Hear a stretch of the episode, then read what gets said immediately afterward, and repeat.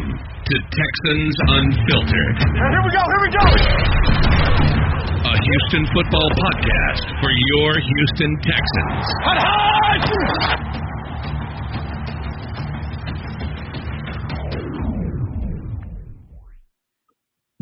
All right.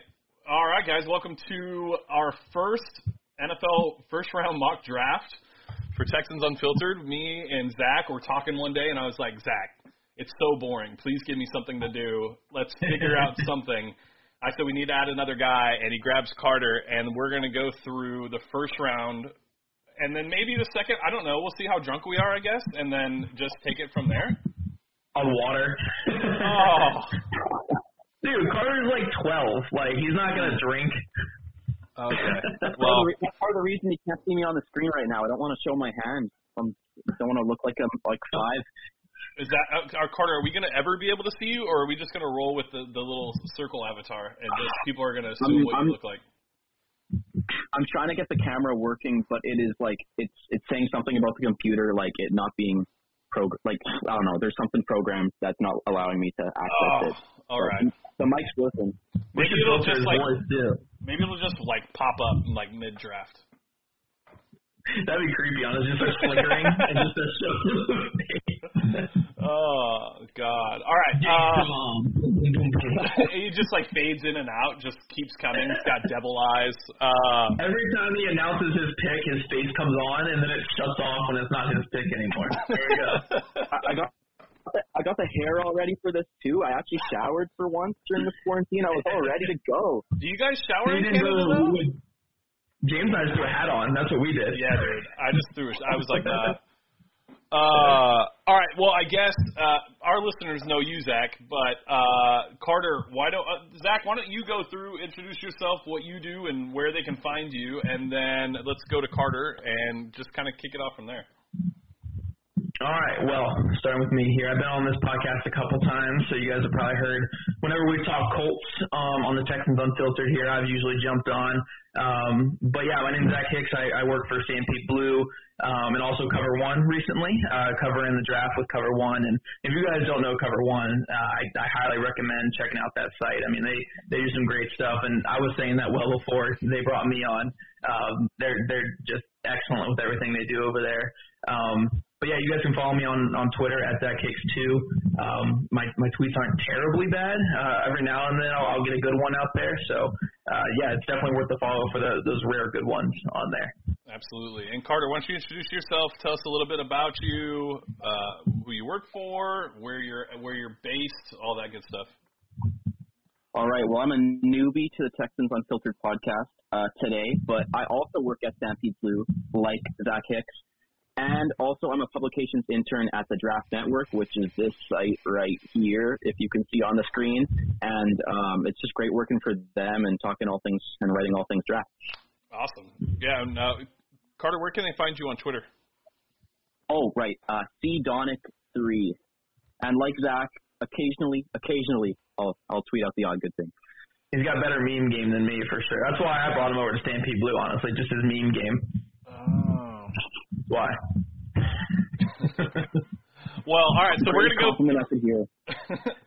we'll go through the first round. We'll see what happens. Um, we uh, we're gonna do on-air trades. Uh, we started to negotiate a little bit earlier, and then we were like, "Nah, fuck that. Let's let's wait and let's see how it how it goes live." So uh, that should be that should be fun. I'm gonna trade Deshaun Watson for a kicker. Oh yes, I got the kicker for you, Adam Vinatieri. Ooh. There we go. Oh, he he didn't struggle at all last year. No, no, no, no. He he he's not uh, regressing whatsoever. He's the same kicker that he was. Oh, that's He's entering his prime. He's got that experience on his hands. Experience. There we go. He, he's a leader in the locker room. Uh, I mean, we had Shane Lechler, so I mean, we had him at like 44. So if we could just add Adam Vinatieri, I think it'd be probably he's probably a Bill O'Brien kind of guy too. To be honest with you. Yeah, absolutely. I mean, Bill O'Brien kind of guy is kind of you know washed up over the hill, uh, not worth the contract. And you know, even though I think Vinatieri, I don't even know if he's making that minimum, but he's probably not even worth that. So yeah, I I, I think it all kind of checked all those boxes there. Well, then we got a deal. Uh, all right, so let's let's start to talk because we I said it already, uh, and I should have probably like held my cards a little closer to my chest, but I am not interested in Joe Burrow at one taking care of Cincinnati, which is going to throw everybody for a loop, as that's not what is projected to happen. So I'm open for business over here in Cincy. Well, if you're open for business, I control the Chargers at six, and we are a bit of an O line, but also a quarterback away from contention here, and I'm willing to part with pick six, 36, first rounder next year, and second rounder next year. Mm, that's changed a little bit since uh, since our conversations in the in the district in the uh, DMs. I saw two firsts in two, one in 2021 and one in 2022. I thought. I don't know if I'm willing to part with that 2022. I'll offer the two ones and the two twos. Okay. All right. Uh, your audio is. what about you, Zach? Uh, you you control the Dolphins at five. Who else do I control? I just the Dolphins. Uh, right now, you, I mean, Where, where's the spreadsheet? Honestly, I'm I have mine at open. I don't know if you guys have yours open. I got- Um, I got mine open. I got mine open. All right. Okay. Look, I'm the only one unprepared, so it's fine. Let me. so I I know the Dolphins have every other pick in this draft, so we can. Pro- what, what did Carter offer again? I was I was looking at the comments and in Mir Mir two five six doesn't understand what we're doing right now, which Okay. is great. Uh, near near, Um, we are doing a mock draft on the banner. Uh, it'll tell you exactly what we're doing. We're going for a first round mock draft just to give you guys something to do while you are hanging out with all your family that you hate to be around. Hey man, I actually I'm, yeah I don't have any family around me right now, so you have a fiance. That's you can't say those kinds of things. I've been married for 15 years, so I can say those kinds of things. Um, she, she's at work right now. She's at work, so. Uh, so Um, I think the offer was the uh, let's see, we're going to swap s- uh, the pick six. It- He was also going Yeah. to add uh, the second round pick and then the first next year and a second next year. Is that correct? Yes, that is correct. Ooh, man, he's offering a lot here. Yeah, but the Dolphins have a lot in the first round. I If do. really I do. wanted to. That would be pretty interesting. I don't want to give up all three of them, but you know, I, I like where I am at five. Um, five, eighteen, thirty-nine, and seventy in this year's draft would be the most I would go. Okay, let's let's. I like that deal because that still gets me a quarterback that I like. So let's go Mhm. ahead and do that deal. Um, wait, I'll offer. I'll throw in a. I'll throw in a fourth rounder next year, and okay, yeah, that's all I'll go. That's all I'll go. That, that changes everything. The fourth rounder, that changes everything. So I'm, I'm, I'm looking at it and I'm thinking, if I'm thinking of the Cincinnati fan base, they're dying for something to change there. They have a their head coach in their in his second season. If I was able to grab two at five, and also have a fir- another first round pick to grab somebody to pair with him opposite, or if I wanted to go to the offensive line to protect him, I could do that. I think I'm going to take the Miami offer. Oh, Okay. oh, So somebody write it down again. Here, here's what it is again: five, eighteen, thirty-nine, and seventy. all right. So we've got a trade here. We've got Bengals, and we've got Dolphins, and we've got five, 18, 39. 39, and 70. Yep. Thirty-nine, That's a seventy. lot Yep. of picks. This might decline it. I'm not Oh, sure. wait a minute. Oh, we have. Ooh. There's a trade. There's a trade. Oh my Great. God. There we go. Zach, you want to do the honors? Oh, should I take Jake Fromm with this right now? what, what what did they do in draft day? He traded all the way up and he took some some edge rusher that he could have got at like pick twenty. I mean, it would make a lot of sense. well, um, no, obviously moving up here for number one, um, you know, moving up quite a lot. But you know, when the Dolphins were tanking, uh, or they were getting all these picks last year, they were doing it for their quarterback. So Joe Burrow at number one here is where I'm going to go.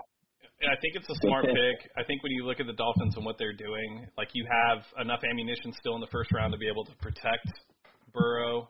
Uh, you have a ton of picks in the latter part of the draft.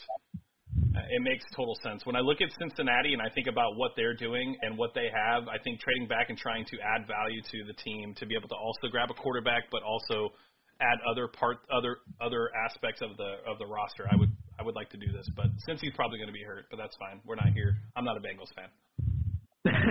well, the one thing I like about this for the Dolphins, you know, I, I, I still kept 26 and 56. So, you know, obviously I'm giving up a good bit to move up, but getting the best quarterback in the draft, in my opinion, and I think in the league's opinion too.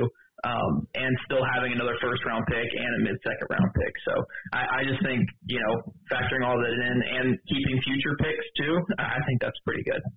Yeah. Well, the I- thing with Burrow, the thing with Burrow compared to a lot of prospects too, a lot of a lot of these teams at the bottom of the draft they have weak O lines, right? One of the things Burrow has shown is he can win a weaker offensive line because of that strong pocket presence, because he's able to sense pressure so well. Yep. So I think it's kind of two birds with one stone here. You don't necessarily have to go left tackle at 26, um, Mhm. and I think that kind of helps them out as well. Yeah. No, I would agree. Yeah. All right. Well, it looks like uh, Washington is on the board, and Zach, you have control of Washington. So with the number two pick in the NFL draft,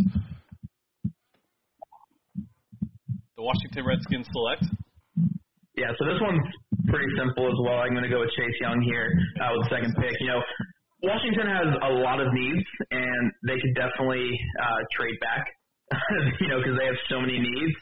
But you know, at two, you just got to get take you know the best player in the draft, and I think Chase Young has showed a lot last year, uh, just how good he is, and and Washington just needs a player at that level. Even though they they they um, took Sweat last year and have Kerrigan still, I, they just need a player of Chase Young's level. So Chase Young at two, I think, just makes so much sense for them.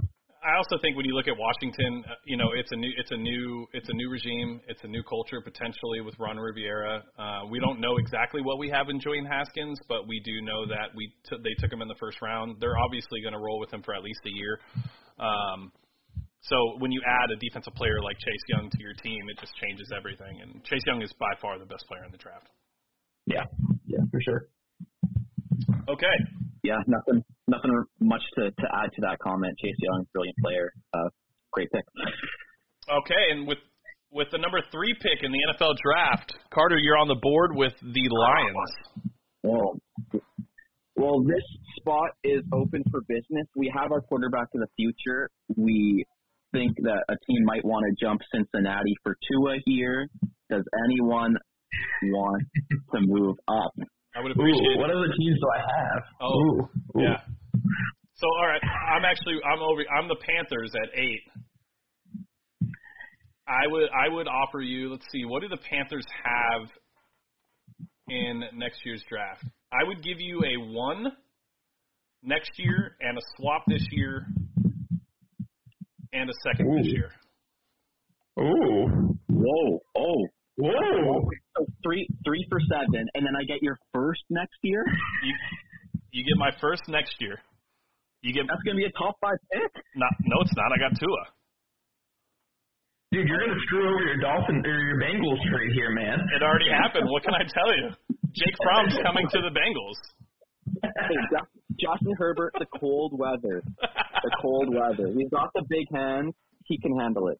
Um, but no, if I'm Detroit here, um, like I just don't. I, I even think with Tua, the Panthers aren't making the playoffs next year, so you're getting a top 20 pick next year. You're dropping back what four spots here. Yep. Um, you're still going to be able to land, land a premium player, potentially even the player you would have landed at three. Okudah might even be on the board there, or Simmons might be on the board there. So I think that's a no-brainer. So we can't trade next year's first in this mock draft setup, but I will plug ahead and I will make that trade. My God, man. I, I wish I could jump up there and, and try to screw with this, but I think I would have the Cardinals and Jets. Yeah, there's no. Why would I do that? I, yeah, they don't. Oh wait, wait, wait, wait, Carter, Carter, wait. Yes. The, the Broncos are also interested. Oh. Why, dude? Long played well down the stretch, dude. You're Bill O'Brien this this mock draft. You know who else is interested? Any team I control. Yeah. Let me see. Let me see. No, I'm just I kidding. I I'm just kidding. Stick with Carolina. Patriots are gonna trade their next 25 first. Jarrett Stidham straight up. Okay, so we've got three. So Uh, first next year, swap this Uh, year, and a second this year. That's insane. Okay, so a, so a second this year, the 38th pick. Yep. That's what you're saying? And seven. And next year's first. Yep. Holy, that's more than you actually got going from one to five. Wow. Okay. Uh, I will confirm that grade. do you do you know how pissed off Panthers fans would be? You know how pissed off they're gonna be when you probably tweet this out. Yes, Like they're going to be super pissed. they paid like sixty million dollars for Oh, Bridgewater and they traded up for for Tua. So we're going we're going Derrick Brown here, yes? No. Uh, we are going to go. let's do, We're, we're going you do to. the honors.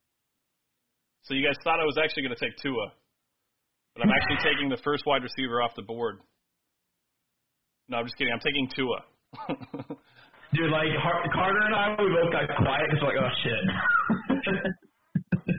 so with the third pick of the 2020 NFL Draft, the Carolina Panthers select Tua. I'm not going to try his last name because I always mess it up.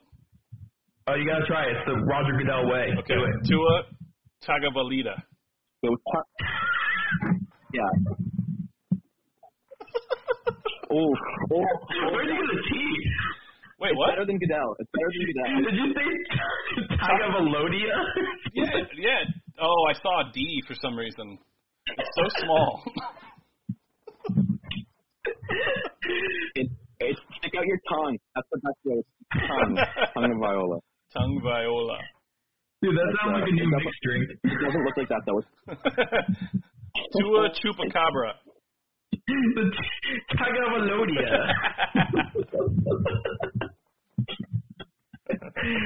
oh, Okay, all right. So, I mean, a little bit. So, obviously, yeah, like the Panthers paid Teddy Bridgewater quite a bit, but we've also learned with these deals and the way that they're structured, especially that one specifically, it seems like that is something they can move away from in two years.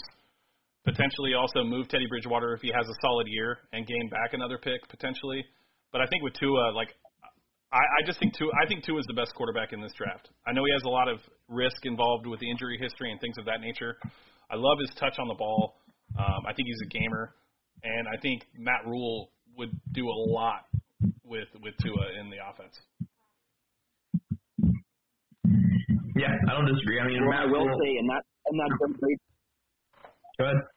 Oh, sir, you, you go ahead. You go ahead. You take Oh, I was just gonna say, um, you know, the, we see with new coaches, they usually like to pick their young quarterback to roll with, and uh, you know, even throwing all that money at Bridgewater. Um, yeah, I mean, if, if he falls in love with Tua and the offer is right, and he feels like that offer is right, then yeah, I definitely could see them moving up for a quarterback. I mean, those, again, those young, those new coaches like tie themselves to young quarterbacks, and and Tua is a, a damn good quarterback, so I can definitely see a coach doing that. Just my thought. Just my thought. If you can grab Well, your I think I think take it. Bridgewater's better than like, Go ahead, Carter. and I think like Bridgewater's better than like the Glennons and the and the Matt and the he's better than the Glennons and the Matt Flynn's. But you're looking at again a guy who was paid big money, but look at Fulton, right? They're not tied to these guys. They're not committed to these guys. And again, if they think he's right, he's a great fit in Joe Brady's that spread scheme there. Yep. They've got the weapons outside. Now they just added Robbie Anderson. That's a nice, talented, talented receiver core you've got. O line's still a bit of an issue, but you've got your left tackle. I mean, I guess right tackle is more important for Tua because that's kind of his blind side. But um, they can kind of they can continue to patch that up. But getting the quarterback in place, that's a big, big, big win. Yep. I, I All right, who's on the clock? All right, so now the Who's the Giants, the Giants are on the clock, and I don't think this will shock anybody. But I. I'm open. I'm open for business if there's anybody that's willing to throw out another deal like the Panthers just did, just so I can save So- my pride. So, are you going to draft the way you would here, or are you going to try to do the Gettleman thing and draft like Gettleman would? Well, so it's a little bit of both because I kind of al- I align a little bit with what Gettleman is thinking. Like Isaiah Simmons here would be just like an amazing player in that defense, and would give them somebody to build on in, in, in the future for that defense. But at the same time, you look at Daniel Jones. There's a ton of great left tackles and, and right tackles available, just tackles in general. Um, but at the same time, like, do you want to miss on a player like Isaiah Simmons? True, true. I'm looking at what I got here, and and um, yeah, I don't think the teams I have are going to want to trade up here. I think the teams that I got, especially you know, I have the Cardinals, and I don't think they even have much to give up except for like future picks. So um, yeah, I, think I'm good where where I am. I don't know about you, Carter. Well, I've got I've got the Jaguars, Raiders, and Broncos. Those are the three that I had that kind of have uh, a couple third rounders. Broncos have a couple third rounders. Jags got the two first. Um, but I don't see really anyone for those teams. Maybe Okudah, um, but I don't think Jacksonville. You just traded your corner for a couple first rounders, so I don't think trading a couple first rounders for another corner is the way to go. Um, and they're in rebuilding mode anyway, so I think collect as many assets as you can. Uh, I think I'm going to stay put here as well and uh, let you make the decision. Yep. Well, all right. So for me, the pick is in.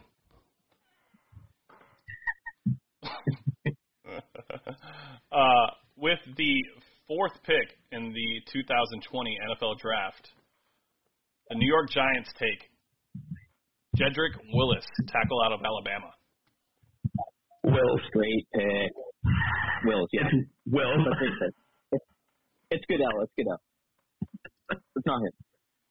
James, I know love it's Wills. you're I know it's Wills, but if he said to em, em, embrace Roger Goodell.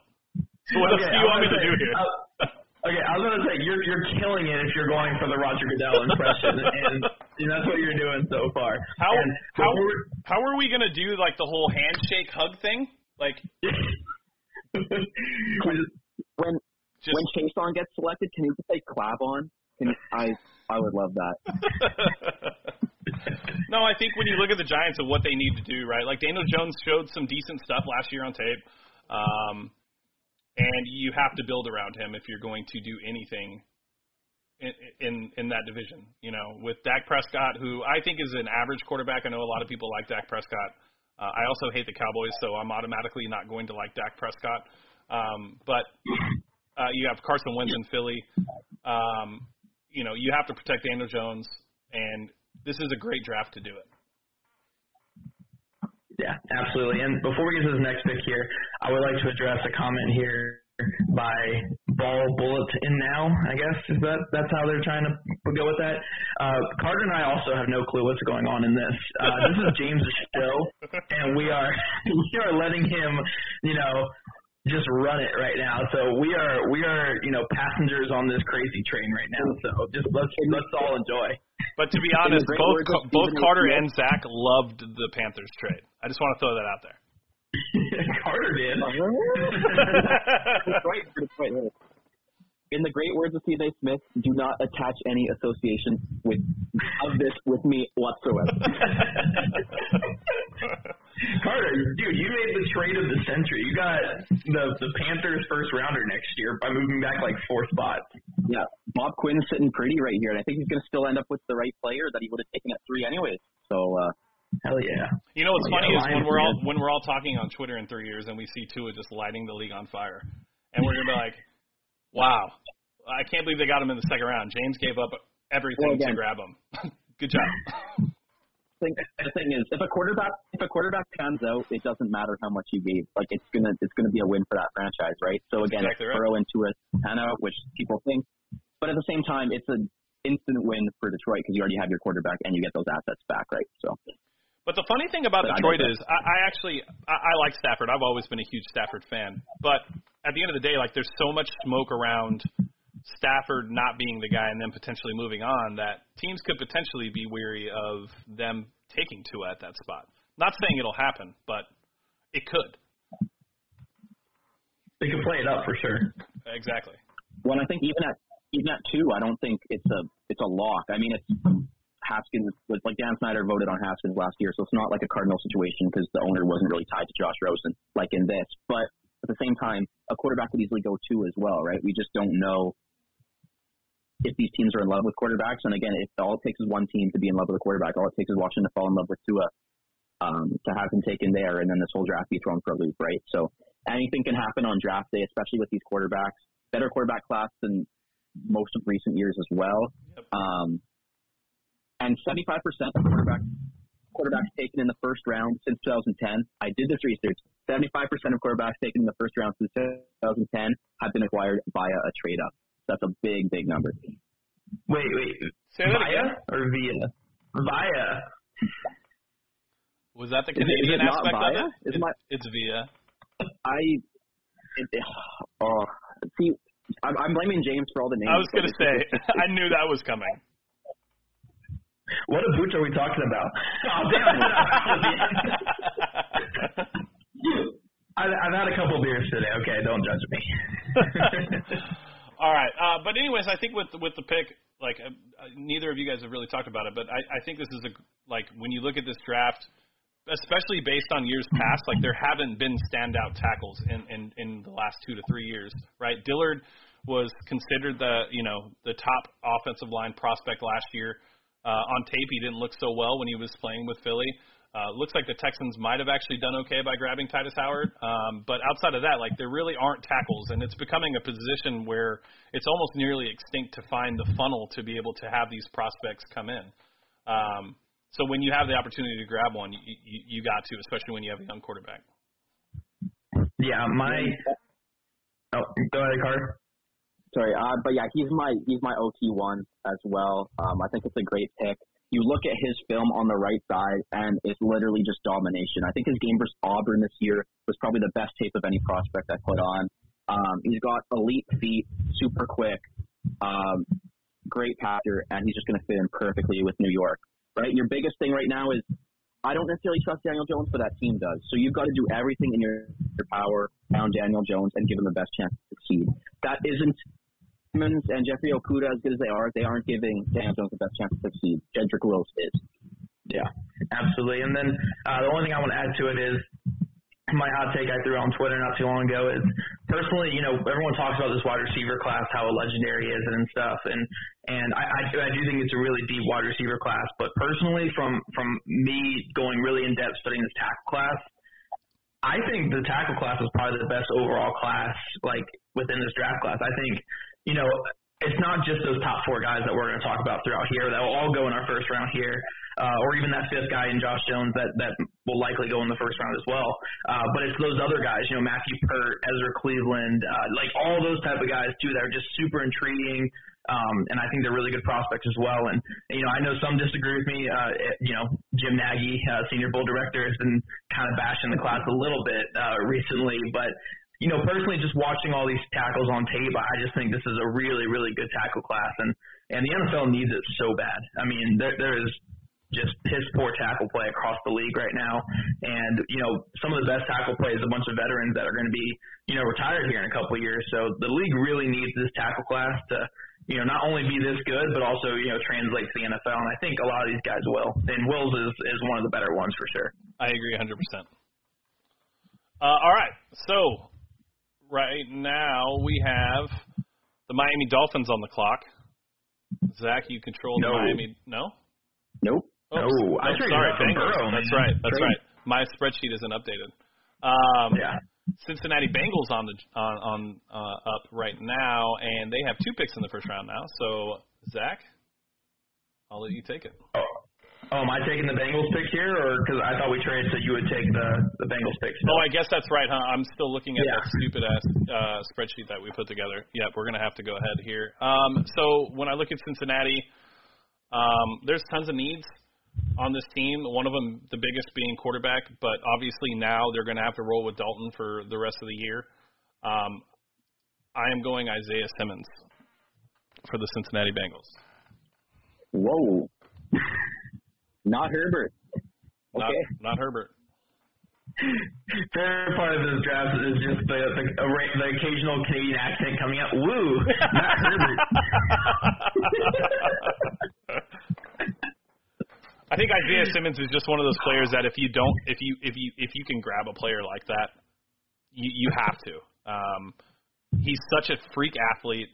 They're missing a, a playmaker on that side of the ball. They really don't have anybody else that can make plays anymore. Geno Atkins is getting up there. Like who is really on their defense now? And when you can add a player like Isaiah Simmons, I, I think you have to at at that spot, especially given the fact that now you also have another first with the trade from one to five. Yeah, I, I would be very tempted to you know go Herbert here, and and I like Herbert and Carter. I, I will say I'm sorry for making fun of you about your accent here. It's just it's it's, It's, it's all good. I'm sorry. Don't cry. It's okay. It's okay. I, I apologize. We can't see his face, so we don't know his reaction. He might be just pissed right now, punching the, the screen. That'll be the But, time that his camera uh, comes in is when he's just punching a wall. yeah, exactly. Honestly, I, I've met Carter before in person a couple times, and I don't know if he has an angry bone in his body, so I don't even know if he if he could get angry. I don't know, Carter. Can you get angry? Well, I don't have any muscles in my body, that's for sure. Um, but I don't know if there's an angry bone in my body. We'll we'll see. When the Seahawks draft a running back in the first round, that's probably uh, when the first angry bones will come out. Love it. So my, my my comment I'll say with Simmons though is you know I'd be very tempted to go Herbert here uh, because I, I do think Herbert you know is worth that pick and, and even maybe a Jordan Love type going that high even though he's very raw and you really have to trust your coaching staff uh, if you're going to take Jordan Love that high and I don't know how much you would trust the Bengals coaching staff to develop him. Uh, but you know, it, it, when it comes to quarterbacks, if you're not fully sure on them and you're not sold, yeah, don't don't reach, don't take. You know, you have to be sold on the on your guy. If you're not sold on your guy, then you know, don't just take him just because. Uh, obviously, don't just keep waiting around. But once you find your guy, you got to go for him. And and if Herbert and, and Love aren't your guy, then yeah, take the best player available. And, and Isaiah Simmons uh, can just do so much. I mean, from, from year one, he's going to have such a big impact. Uh, just however a defensive coordinator wants to use him. Uh, personally, I think he's he's going to be a really good strong safety, like overhang safety uh, that can also drop into the nickel and, and also blitz off the edge a little bit. Uh, but you know, any way they want to use him, linebacker, corner, whatever a team wants to use him, he he has all that skill. So uh, him going this high, I, yeah, I, I don't disagree too much at all. Well, they also lost their slot corner in Darqueze Dennard in free agency, and then all they added at linebacker was really, I think, with Josh Bynes. So that's Right. not really a big upgrade that prevents you. They did sign Vonn Bell, um, kind of to fill that box safety role, so you Mhm. have to kind of envision him, I think, more so as a linebacker in this case. Um, but again, it's just the versatility and his ability to be a chess piece that really intrigues teams. And I Yeah, also think sure. like when you look at this this quarterback class, like having having the pick at 18, like we've seen it so many times in so many drafts where there'll be a guy that's projected to go in the second or third round, and then another team is in love with them and they think that the value is there for like a Jalen Hurts or something or a player similar that they feel comfortable taking for their quarterback in the future. And I mean, we've seen it year in year out that this happens.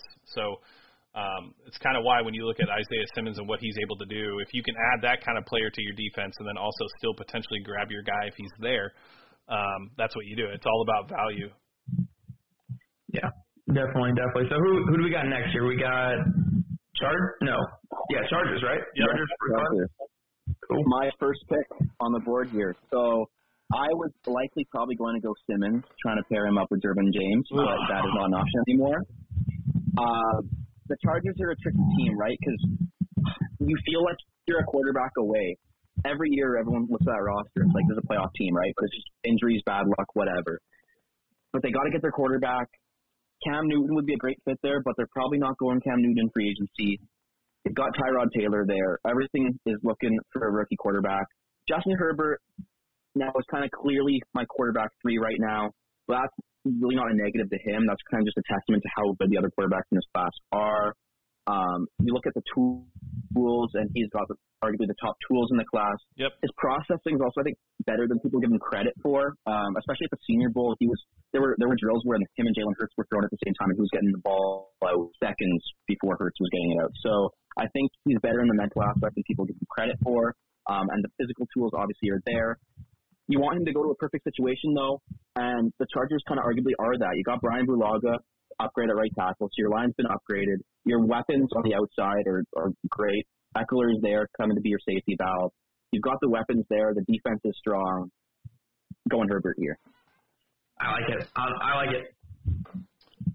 I like it too. There's really nothing that you can say about this move. Like they have the pieces in place, and there's not a lot of times where you can take a quarterback and insert them immediately and give them weapons like Mike Williams, Keenan Allen, Hunter Henry, and then now you're adding to a rebuilt offensive line that isn't fully there yet, but they're close, and there's some pieces that they can add to be able to to sum that up. Uh, it, it's it's just they're only a quarterback away, and while Cam Newton might potentially be that guy, and we'll know before the draft, right? So that could change everything up. But as of right now, while we're doing this draft, this is a perfect pick for what the Chargers want to do. Yeah, absolutely. I don't have much more to add than what you guys said. Uh, you guys really, really hit it there. Uh, the only thing is, you know, again, the offensive line still needs some work, but Bulaga and Turner are on that line now, and those are two vets that were you know, Pro Bowl caliber guys, um, still playing at a pretty high level. And again, kind of what we talked about, a really, really deep offensive tackle class, uh, pretty solid interior offensive line class too. I don't think that gets enough credit. I, I do like a good bit of the interior linemen in this class as well. So I think you know they could just build on that offensive line here in the with their next couple picks. So yeah, I really like Herbert with that uh, that pick there. Yep, I would agree. I don't, I don't think there's anything that you can say bad about this move. Um, all right, so let's get to the next pick, which would be Carter. You again with the Lions. All right. Well, I would have taken this guy at three, so uh, this is falling right into my lap. The commentary here. is not um, needed. I, I don't have much to say about this. I don't have much to say about this one. Um, I didn't take him for the Chargers, right? They signed Chris Harris. They got Casey Hayward. They've got Desmond King. They're good. But Lions here, Jeffrey Okudah. Mm. You just traded Darius Slay. You've got a huge need there. Even before Slay was gone, I think they had a need at corner. So you grab him. He can be your shutdown corner of the future. And arguably the second best player in this class, if kind of you exclude quarterbacks and their whole positional value kind of from it, arguably the second best player in this class. And I don't think it's out. I don't think the it's not out of the realm of possibility that Washington kind of considers him at two or takes him at two.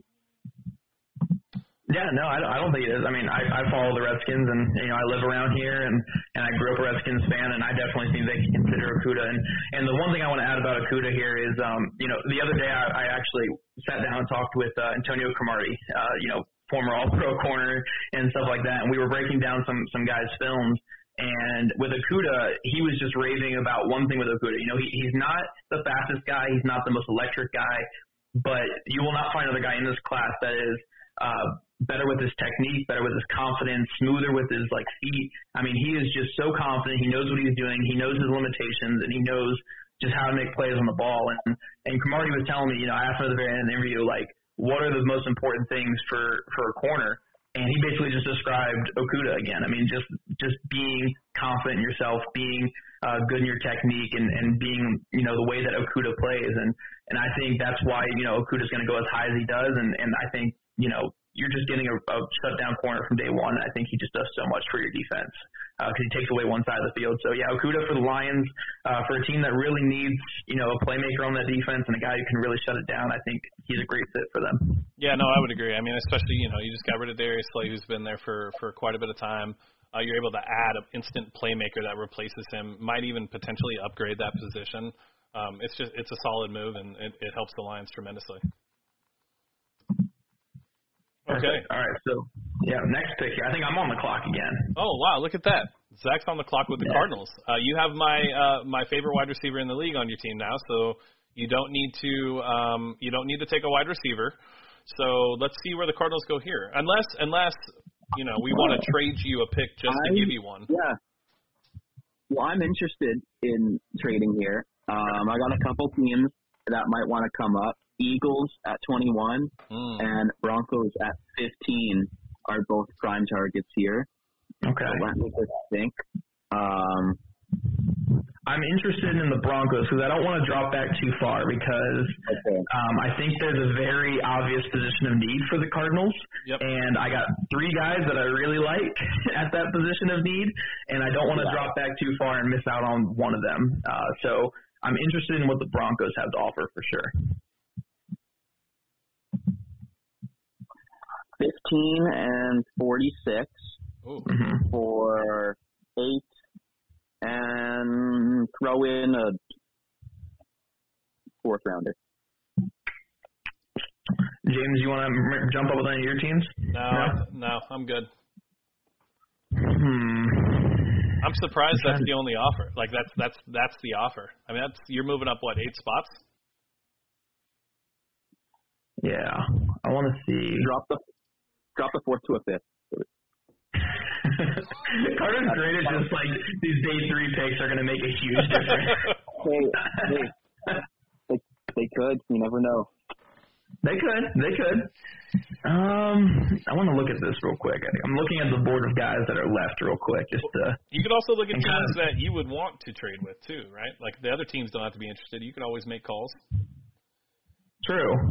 I don't think Bucks or Jets would want to move up here though. I think they're. Well, you know, if I'm the Raiders, I'd throw you. I've got like three third round picks. I'd throw you a third rounder just to move up that whatever four spots or that way you get your tackle, and then you acquire a third round pick in the process.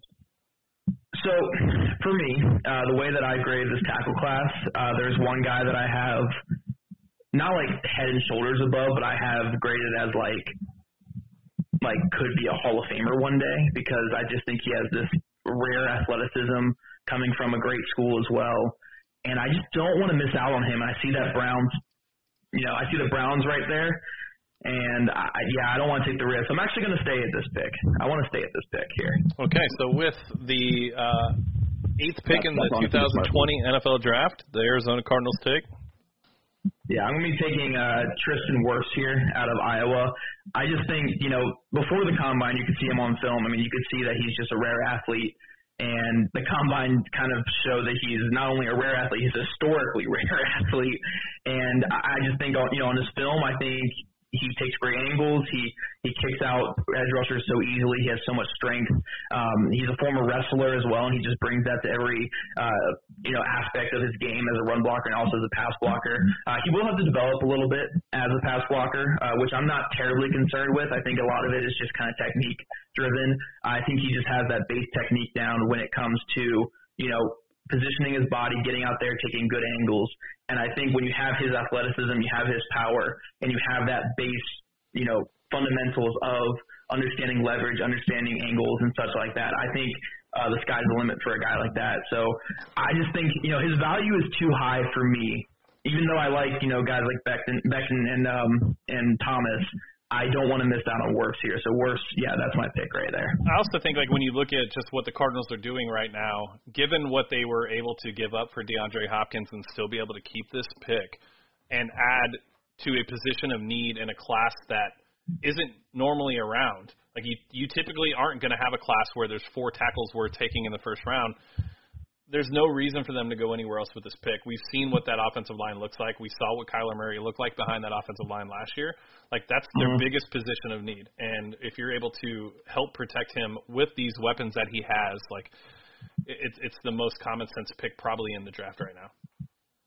Yeah, for sure. I do like Carter's offer. I was like thinking about it because I was like, will one of these guys be there? But you know, Wirfs I think is just I just have him too highly graded. Maybe maybe that's just me, but I, I I just love him and I love him as a prospect. So I think I think he'd be a great fit with them too. You know, they're they're just a very athletic offense. They like to get the ball down the field, and I think getting a guy who's athletic like that and kind of can move on the offensive line and protect that blind side for years to come, I think that's just a great fit. I agree. All right. Uh, so the Jacksonville Jaguars are on the clock with the ninth pick. Carter, that is you. All right, we need everything, so we will take any offer. Yeah, I'm looking at my sheet and I don't see anybody that I need to move up to help. Niners are pretty much they're I mean, they don't need a ton. Um Falcons, no.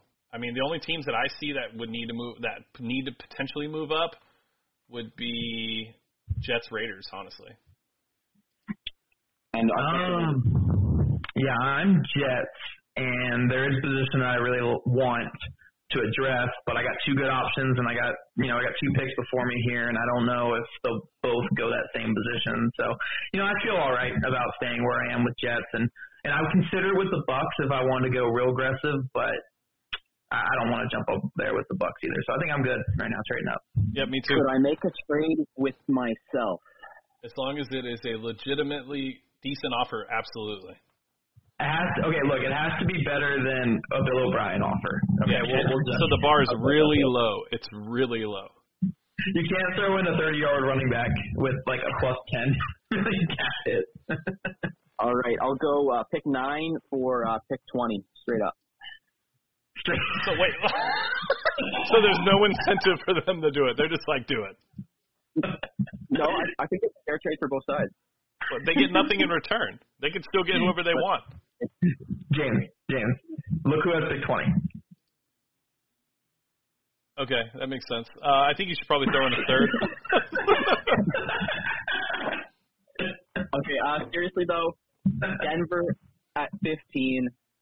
I want one receiver really badly. Ooh, Raiders, I would I would want a different receiver really badly because I think he would fit better with them. So I'm just debating. Both those teams have multiple third round picks. I You feel know like Raiders with uh, like one or two of those thirds would be more enticing for the Jags because they can still get a blue chip type player. I would agree that with pick. Yeah, I would agree with that. So I think that is the trade I'm going to make. We will go. Um, hold up. Looks like there's been a trade. The Raiders and the Jaguars. The Jaguars will be sending their 91th pick, 81. 90 81 overall pick in the third round to the Jacksonville Jaguars to swap positions in the first. You know what? Raiders are low on picks. We'll give them our seventh as well. Mm. To, Mm. Wow, that's so nice. Sweeten in the pot. That's nice. That's really nice of you. It's true what they say about Canadians. You guys are just nice guys. He always wants to throw in more th- day three picks. He just wants to keep throwing them in. they're game changers. Okay, Um, and the. Broncos with that pick will take Not the Broncos, Raiders, but uh, oh, Raiders. Raiders. Sorry, yeah, yeah. You are you really are Goodell. Well, you know what's funny is you guys get to look at the screen only, and then I'm over here like bouncing around and hitting numbers, and then looking at this uh, spreadsheet that's also off one number. So the Raiders. All right. So this class for different teams, honestly, I would have a different receiver one. Like it's one of those classes where like receiver fit matters as much because talent is so close together. Yep. I Mhm. think with the Raiders here, I think a great fit for them, a guy who can come in immediately be their number one target. Tyrell Williams really isn't getting it done in that aspect. Darren Waller, kind of what tight end, whatever, big red zone threat, but you don't want him getting as many targets as he did last season again. I think the guy here who can come in right away, be productive, has the kind of best potential to be a number one wideout right away, and that's CeeDee Lamb. nice. All right. Yeah, I think cool. it's a great pick. Yeah, I don't. I mean, Lamb is is one of those guys where you don't really have to say too much about him. I mean, he he's just really solid, very consistent. You know, he's not a burner, he's not this elite route runner, but um, he, he's a good enough route runner. He's smooth and and he you know can catch almost everything and create after the after the catch. So yeah, I definitely think that he's. Um, you know, I think he's kind of got the most potential to be a number one receiver in the NFL of this class. Yeah, I, I- mean, when you just look at the Raiders and what they need, like there's there's a lot of stuff that they could do on the defensive side, but I mean, there's nobody for Derek Carr to throw to. We've seen him struggle uh, once Amari Cooper was gone. Uh, that there, they, he literally has nobody else to go to, nobody dependable. This makes the most sense. Well, and I'll say Henry Ruggs would be kind of a bit of a waste with Carr because he doesn't really throw deep ever. Um, so I don't think that fit would be great. And honestly, like the Raiders, they they had two big spots of need, which were receiver and linebacker, but they signed Cory Littleton, so linebacker's kind of all gone. So basically, just their one huge need is receiver. So if you have to give up a pick or two to ensure you get your receiver one, I think it's more than worth it. Yeah, I agree. All right, who we got next year? We got We have Browns, Browns. Browns. All right, James. I am not open for business on this pick, as there is a position I am truly needing to address. As my quarterback took a couple steps back last year, a lot of it had to do with protection. Um, one uh, Colts analyst and journalist, uh, Zach Hicks, said that Baker Mayfield was better than Deshaun Watson at the beginning of last season. I did not forget. But here, uh, yeah, I mean, it's pretty clear exactly what, what we need uh, for the Browns. So I am going to go with uh, offensive tackle Mekhi Becton out of Louisville.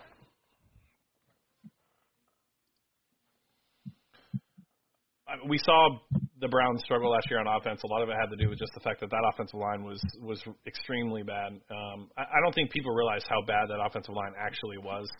Um, I also think a lot of it had to do with Baker Mayfield and his inability to be able to read defenses properly, and also being able to get rid of the ball. But um, when you can add a guy that's going to be able to help, uh, I, I think that's the guy you have to go to. Yeah, yeah, no, this is a. I mean, this is just probably the easiest pick at this point. I mean, just to make, uh, you know, one of the better players in this draft. He's a, just a complete tank on the outside, uh, mean finisher, uh, really good athlete too, which we saw at the combine. I mean, Yep. it's so rare to see a guy his size move that way. And I just think, you know, right tackle, left tackle, wherever they're going to put him. I mean, they they just need someone of his caliber, and that I mean, that's just a no brainer pick right there. Yep. Carter, Yeah, I'll anything play else? Devil's advocate a bit. I'll play devil's advocate a bit here. I mean, I love Becton and the value at 10, I have no problem with. I just think in kind of that wide zone scheme they've got and kind of just be able to play left tackle right away opposite Conklin, I think Andrew Thomas is a better fit with them kind of scheme wise. Like, I'd probably go tackle wise. Like, Wirfs would probably be the best fit, and then I'd go Thomas, probably the next best fit. But, like, value wise, again, I've got no problem with Becton. It's just kind of fit. I think Thomas is a little better there. Okay. Okay. Um, so next up is Yeah, that's me. the Jets. All right, so I'm debating a couple guys here. I think, man, this is tough because, I mean, the big three of the tackles are gone, and that's you know something that they they def they definitely need a tackle. Uh, they need anyone on the offensive line. Uh, their offensive line play is putrid. Um, They also need a wide receiver so bad. yeah, I, yeah, I was gonna say they also need a receiver. They also need defensive line, linebacker, corner. They need running back. They need every position, man. I mean, that's they could go anything here. So I will say, uh, so I'm at what? What pick are we at? Eleven, Yep. right? Yes. If you guys want to jump up a couple spots here, I'm open for business there. If you guys want to jump up a couple spots. I want to jump to certain teams. Again, I'm the Broncos. I want a certain position. I will offer one of my third rounders. Go from 11 to 15. Okay. Yeah, and I won't give up. I'm not giving up a day three pick for you though. Oh, oh, no deal. No. We'll go 11 for 15, and we'll go we'll go 83. We'll in the middle of the. Oh, they've got three third rounders. I thought they only had two. They have three. So yeah, lots of ammo they've got. Um, Yeah. Again, if you're you're willing to package one of them to get your top receiver, I think that's more than fine. Oh, oh, oh. Who turned it down? Did I turn it down? I turned it down. I guess we're gonna have to just switch.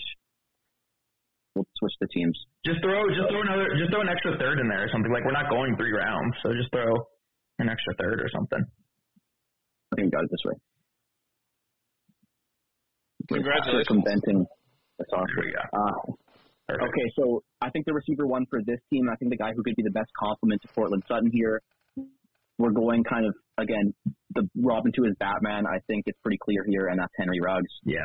We're talking about an elite deep threat. I know the production, I know his market share wasn't great, I know he never had a higher than 20% dominator rating. I know all this stuff, but he's such a good player, and again, he's more than just your potential burner. Um, he's got some of the best hands in the class, and he's got like huge hands as well. Like his strength through contact is great. Um, I think his root nuance, I think, is better than people are giving him credit for. He's not really Jerry Jeudy in that aspect, but he's still more than good enough. And I, again, the speed is, is one thing, and with the way the NFL game is headed, we've seen the first receivers in the last couple of drafts, like what Will Fuller, Hollywood Brown, all these guys going as receiver one are these burners, are these speed types. So I think Henry Ruggs is even better than those guys were, and uh, I think he should be selected as such. Yeah, I think when you, when you look my- at yep, go ahead. I was gonna say he's he's my wide receiver one, and I haven't been quiet about that. Um, you know, since September. I just think, you know, what he does is so elite. You know, his his suddenness, his quickness, his speed. But when you throw on top of that that he has good hands, he's he's pretty tough after the catch. He runs through contact. Um, and I think he's a pretty good route runner too. You know, he's not Jerry Jeudy level route runner, but he's a pretty good route runner too. And I, I just don't see a guy with many weaknesses at all. And when you put that with someone like like uh Courtland Sutton, and Courtland Sutton is a superstar. I mean, I've I've watched maybe four of his games last year, and it's incredible how good he is. And when you throw a guy like Ruggs next to him, and you know you can't ask for a much better situation for for Drew Lock. I mean, obviously they need to keep building the offensive line a little bit, but man, that that is just a great one-two punch to have there for for a young quarterback. So yeah, I I love the Ruggs pick, and you know hopefully draft day, I, I hope that this kind of scenario plays out that they get Ruggs because that would just be a great duo. Yeah, And again, that offensive line needs a bit of building as well. But again, they hired Mike Munchak this past offseason, who's one of the best O line coaches in the game. So if he can kind of just coach up some of the guys they have there, they don't necessarily have to take one super high.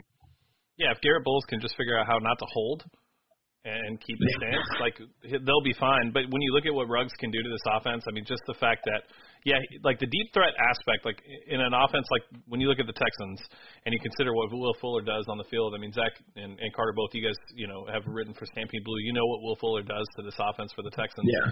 Henry Ruggs does Yeah, that exactly. You're going to keep the safeties back because you have to account for them, which then again opens up in the run game. So it does all sorts of things for this Broncos offense. And we've also seen that their quarterback likes to throw downfield, and now he has another target to do it with. Yeah. So my my hot take before we get to the next question here, or next uh, pick here, is if Ruggs somehow ends up in in Denver and Lock at least you know is an average quarterback, I think Sutton leads the league in receiving yards next year. My hot take. I, I I like Sutton a lot. I, I, that wouldn't surprise me at all. So good. So good. He's insane. Like I, I, I it, it's unreal how good he is. I mean, I, I was like taken back. Like, I, you know, I, I watched, you know, DeAndre Hopkins, and obviously, I, you know, Hopkins just does things that that Sutton doesn't do, just because he's a veteran. He's so good. Uh, but just Sutton's explosiveness, his speed, his his ability to go up and just fight through traffic. I mean, he, he's incredible. I mean, I, I think he's a top ten receiver in the league right now, and I think you know, if he had a guy like Ruggs keeping safeties back and stuff, and he could just dominate that middle game, that intermediate game, uh, yeah, watch out. I mean, I, I would say the NFL should watch out if if uh, if they get Ruggs. Yeah, no, I would agree, 100%. Um, okay, so next up is the Atlanta Falcons, and that would be me. Um, this team. Whoa, whoa, whoa, whoa, whoa. No, no. Is it Falcons? Straight up, Uh, Did you straight up with No. Noah? oh, sorry. No. You're right. That's right. The Jags. Nice. I'm gonna stop looking at the spreadsheet. I'm just gonna like look at the screen. All right. So we've got Jags on the board again. They need everything. I will take. I will take offers. Um, what picks do the Bucks have? Because I have someone that I'm targeting for the Bucks. Let me see I'm the. I think I know who you're targeting, but yeah, that would be that would be a good target. Uh, you know what? Uh, the Bills would potentially like to move up. You don't have Where? many yet. Yeah. From where? Uh, oh, that's right. It's not updated, is it? I was like, man, where's the Bills are moving all the way up from like 60 all the way to the front. They're climbing up the board. Yeah, we put this together. I guess I put this together before the Stefon Diggs trade. so the Bucks are what three picks away from you, I think, right now. Right? They're at 14. Yep. Yeah. And what are we at? We're at 12. Well, So so it 20. really just be a split. I don't even know if there's a reason to. Like, who, who the Jags are going to have? To, what are they going to go? They're going to go defensive end. They're going to go Kinlaw maybe. Jags could go anywhere. Virtually Yeah, anywhere. but uh, who's the pick after? Isn't it Niners after this though? Yep. yeah, yeah, it's Niners. Yeah, so I want to jump ahead of the Niners. I will give you uh 14, 117, and a fourth next year. Yeah, deal. Uh, I'm assuming you're going for probably one of Kinlaw or Jeudy or Thomas, but yeah, I'm I'm making that. I'm All making right. that deal. Cool. So just two spots and you get two fourths out of it. You know what? We're just gonna assume the fourth. We're oh, why Yeah, you, you can put both fourths, Yeah, whatever from this class, like whatever. I mean, it's we're not going that deep. we're gonna assume the fourths were dealt and uh Niners, 49ers. And I oh very top. Nope. Very top. Thirteen Oh. and we'll throw Oh, it's not Niners. It's it's Bucks. oh yes. I'm jumping the Niners. Yes. Yeah, yeah, you're good. There we go. Um and we'll throw in we'll just go six. It, it's more than the six, but just for the purposes of this. It's whatever. Yeah. All right. You guys ready for this offense I'm creating here with Tampa? I'm Boy, super excited. Yeah. Holy. So Tampa Bay jumped the Niners so we could take Jerry Jeudy with Oh, the 12th pick. And my my thought process with this is you have Tom Brady. You know, I have I think he's on a three year deal, and um, you know you, you just have to maximize that value while you have it. You know, while you have Tom Brady, and, and you know the offensive line definitely could use some work, and you know Andrew Thomas would be a good pick here as well. Uh, but you know they brought in Joe Haeg to kind of compete at right tackle. I think they they have a decent enough offensive line where someone like Brady can still make it work because he gets the ball out so quick. and just you know you already have Mike Evans, Chris Godwin, OJ Howard. Why not just add more to that offense and make it just just powerhouse? And adding a slot receiver in Jerry Jeudy where he can win almost every route off the line of scrimmage. He'll never get bracket coverage. He'll never have to be on the outside. He can just sit right there in the slot with off man coverage and, and just eat all day. So uh, yeah, I think adding that dynamic to that offense with already two, you know, top tier receivers uh, I think that can make that offense deadly, and and you know you can maximize that Super window that you have with Brady for for you know these next three years.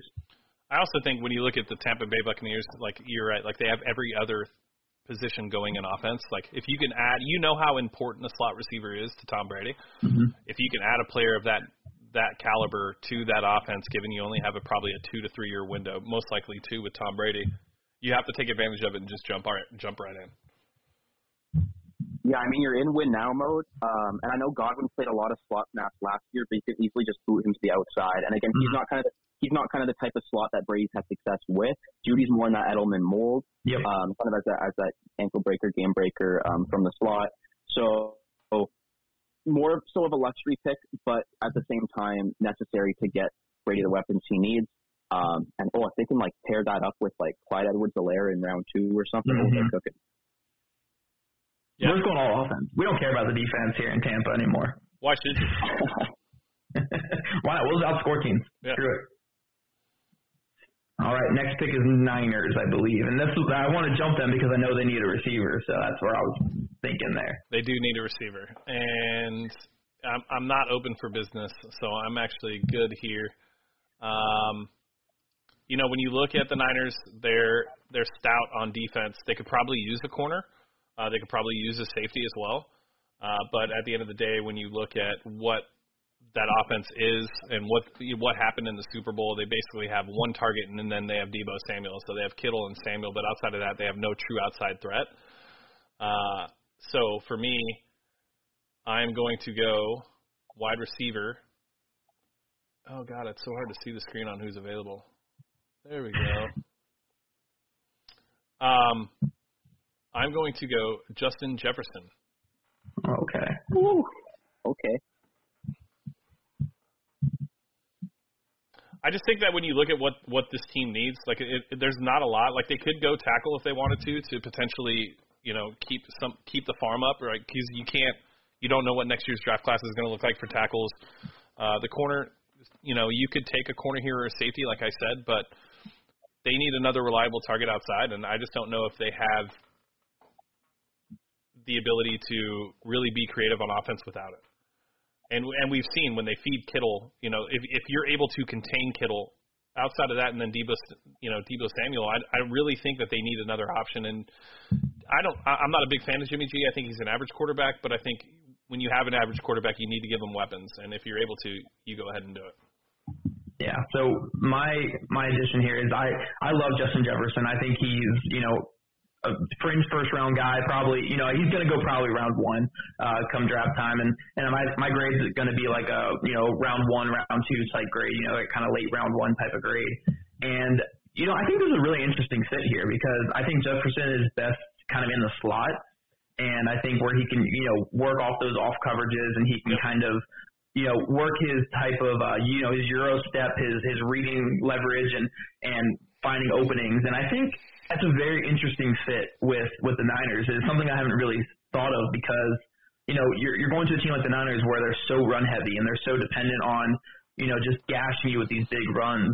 Um, I think it'd be a really interesting fit. You know, having Deebo on the outside and and having Jefferson being able to beat guys over the middle and, and maybe even switching them around a little bit and, and kind of utilizing uh, how both of them kind of have that versatility. So uh, it's definitely not a fit I, I really thought of just because, you know, I think 13 might be a little bit early for him, but I think it's a really interesting fit, and I think it, it probably could. I mean, it definitely could go really well with with how good their run game is, uh, with having Kittle and with having Deebo. I think you know adding a player like Jefferson who can do kind of a little bit different uh, those two because he's not as like explosive as them, uh, but he kind of has that quickness and that shiftiness and and to kind of win in that short intermediate game. I think that's a really interesting fit there yeah, you're not going to find a bigger Justin Jefferson fan uh, than me. The way he's able to work in zones, the spatial awareness, um, just everything about him screams kind of that perfect complementary receiver.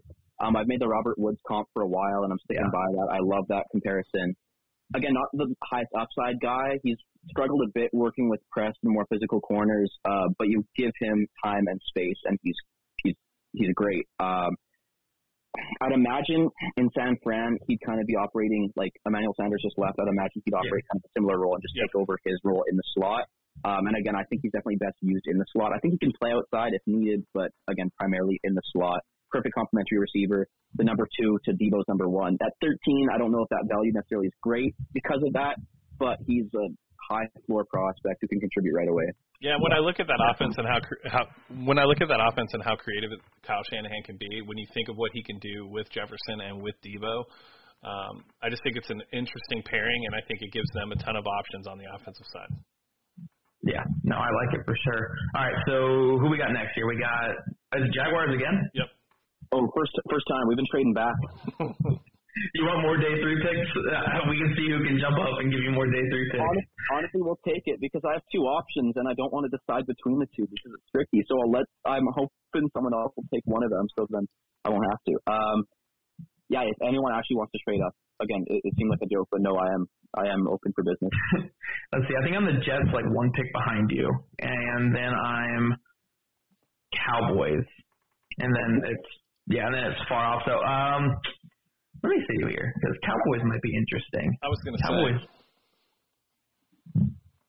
I think I know who you're targeting at 15, so I could hold you for ransom if that's what uh, you want. Well, I also think the Falcons and the Cowboys could be potentially looking at the same player.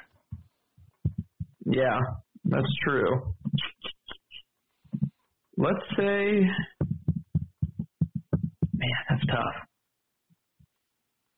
Because Jets, I think I'm okay because they just have so many needs. Like, there's a guy I want, but you know, they, they could go so many other other players just to, you know, still kind of fill out. So I'm okay with where they're at. Um,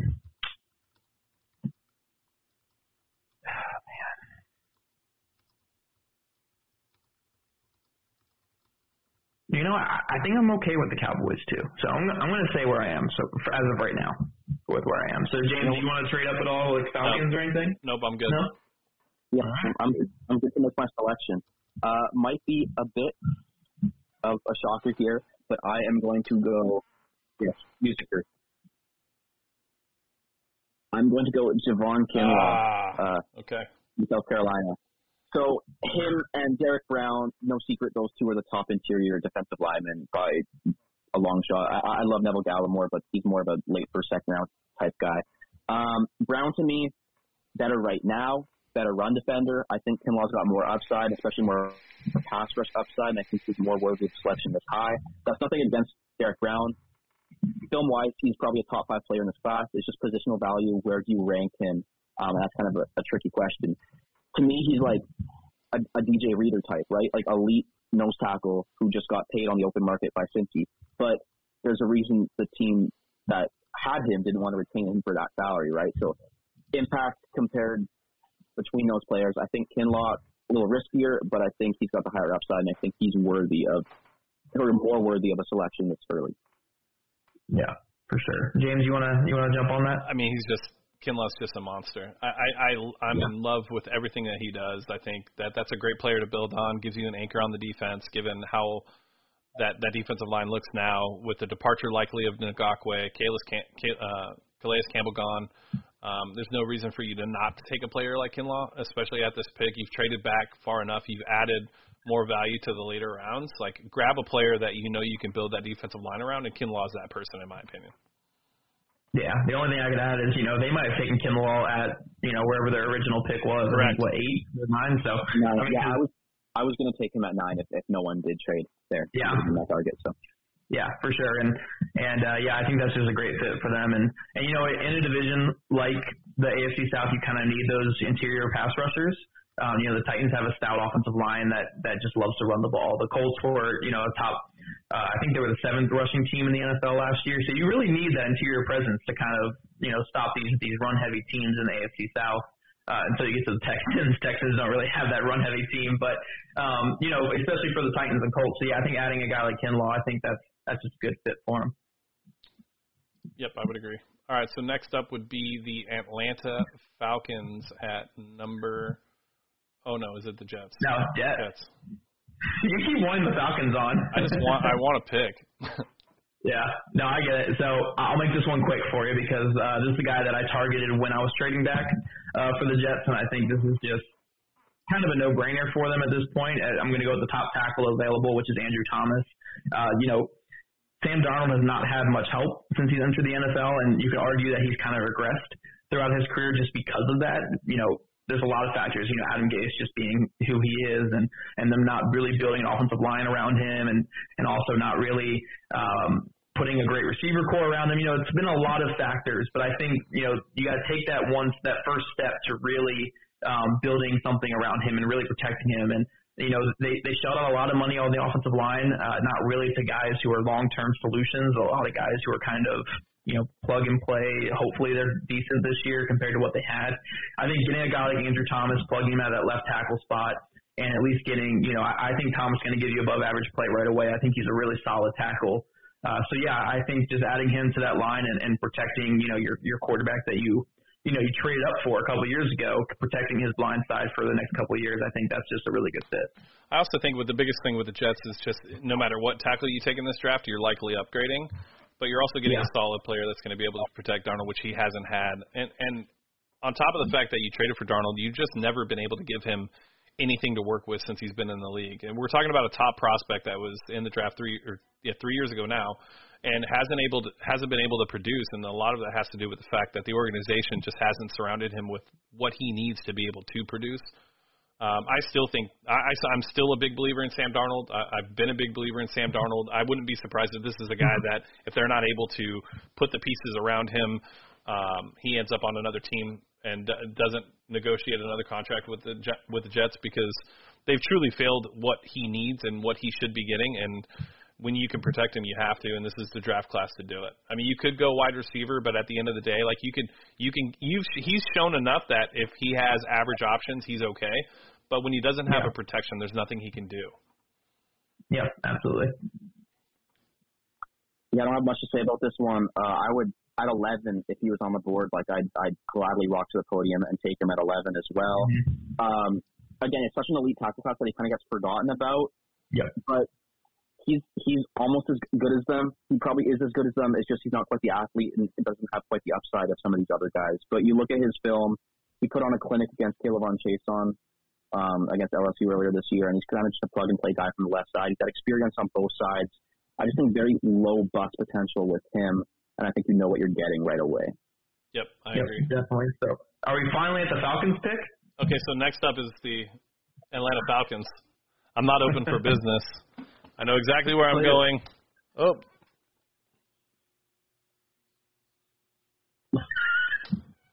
Wrong button. I'm six beers in, so. Ah, uh, this is awesome. So maybe maybe maybe drinking wasn't the best idea if I had to throw it out there. Uh, to be six beers in, uh, and it's only been how long have we been talking for an hour? Um, About an hour. So yeah. you know, I don't know if that's a good ratio to have, but um, you know, with the Atlanta Falcons, I think we, you know we saw with the departure of Vic Beasley, they could go corner here uh, as well. But I think they need edge rushers extremely bad. They're in a good position to be able to add one that could instantly help them.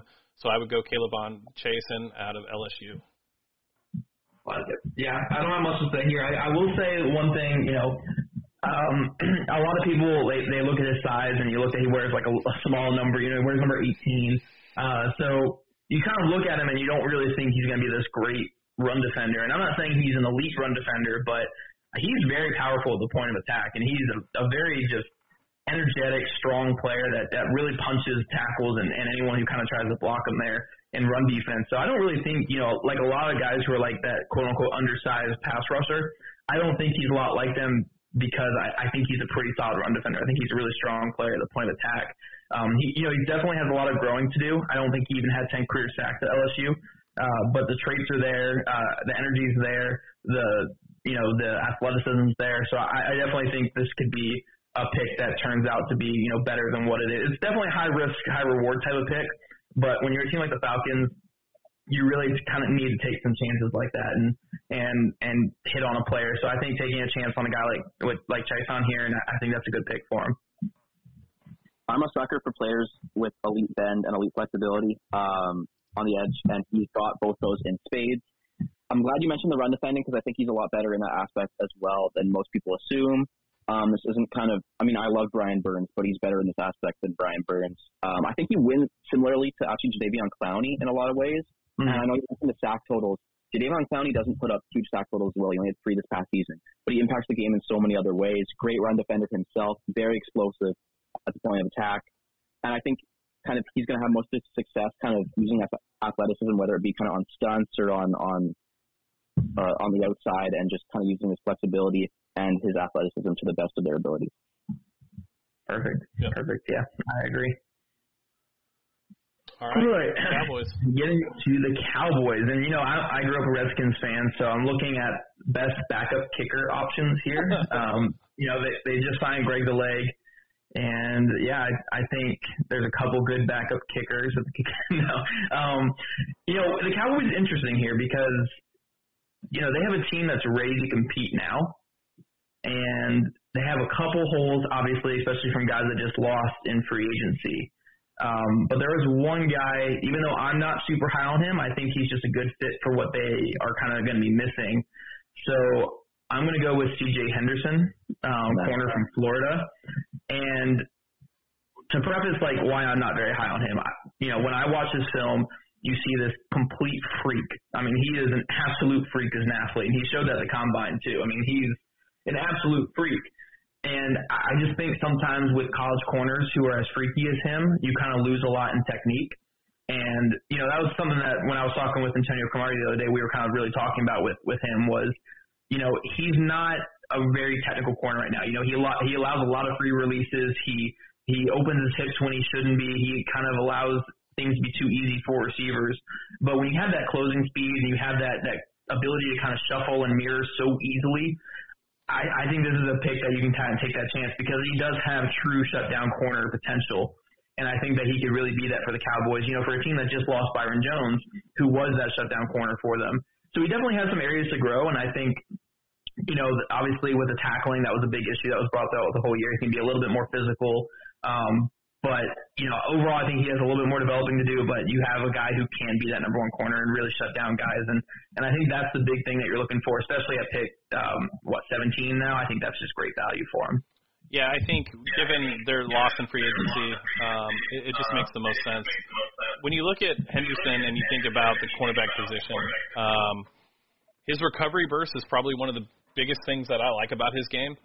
Um, and really at this point you're going best player available given kind of who's on the board and you're also able to address a need. So I, I don't see a reason why CJ Henderson wouldn't be a good fit. And really, honestly, like you don't have any other corners. Yeah. Jourdan Lewis is fine. This one's similar to kind of the Chaisson pick as in kind of athlete that you're projecting the tools at the next level, right? So Henderson definitely relied on that athleticism at the college level, and he's not going to be able to get away with the same things he did. But you have that physical profile, you have that size, and you have that speed, you have that coverage ability, and that kind of number one corner potential. You're going to be taking first round every single day of the week, especially in a league that's getting shorter and shorter on good corners.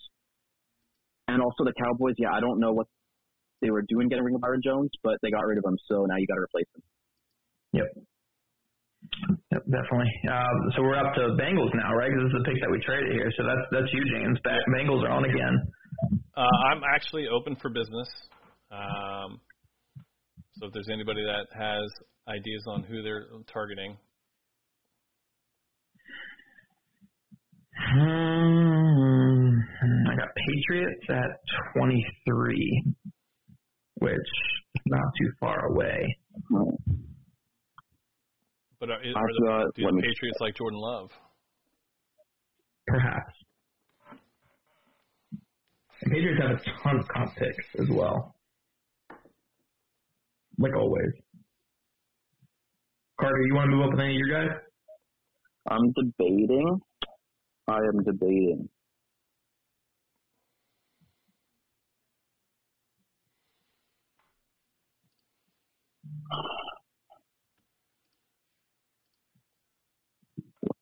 Me just check these picks for a second. I wouldn't give up much, but I'd give up 27. Seattle. I give up that. I give up a third, and I'd give up a four. So one, three, and a four. Doesn't Seattle have two twos? They do. I don't want to give either of those two twos away. It's a really big jump. What numbers are you uh, offering uh, pick wise? You know, in, with the third and fourth. Uh, 101. I'm just checking right now. 101 and 133. Hmm. Wouldn't be enough. Okay. I'll give you I think I'm content. I don't know. 23, 100, and 125. I'll take it. Okay. Cool. So that's the the Patriots uh, Carter just for when you're putting it in here. Oh, give me. Oh, I'll give. Okay. I'll give you 27 and Oh, is he gonna give Just give me just give me one of the twos and you got a deal. is it? Oh, is it worth it? Is it worth it? Are you gonna give him a Um, day three pick back though? Is the real question. Sure, I'll give you a seventh. Honestly, that's what. That, see, it's gotta be a. It's gotta be a six. No. Um, no. Um. in- No, no. I'll let you. I'll let you go ahead. This is gonna pay me because I know who you're gonna take. But no. Yeah, go ahead with your trade. So 23, 100, and 125 for 18. okay. Cool.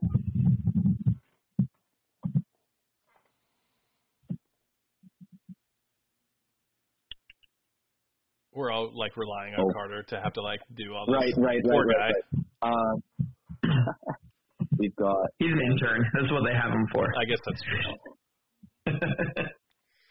this is what interns are for, honestly.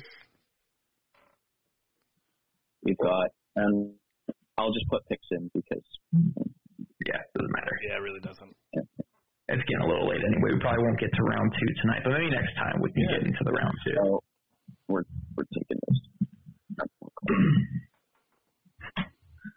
All right.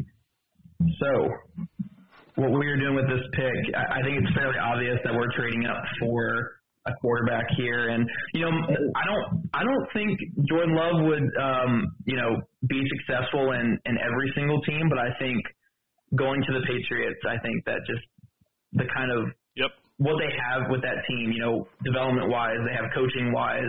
Uh, you know, Josh McDaniels, for everything I don't like about the guy, because, you know, we cover the Colts here.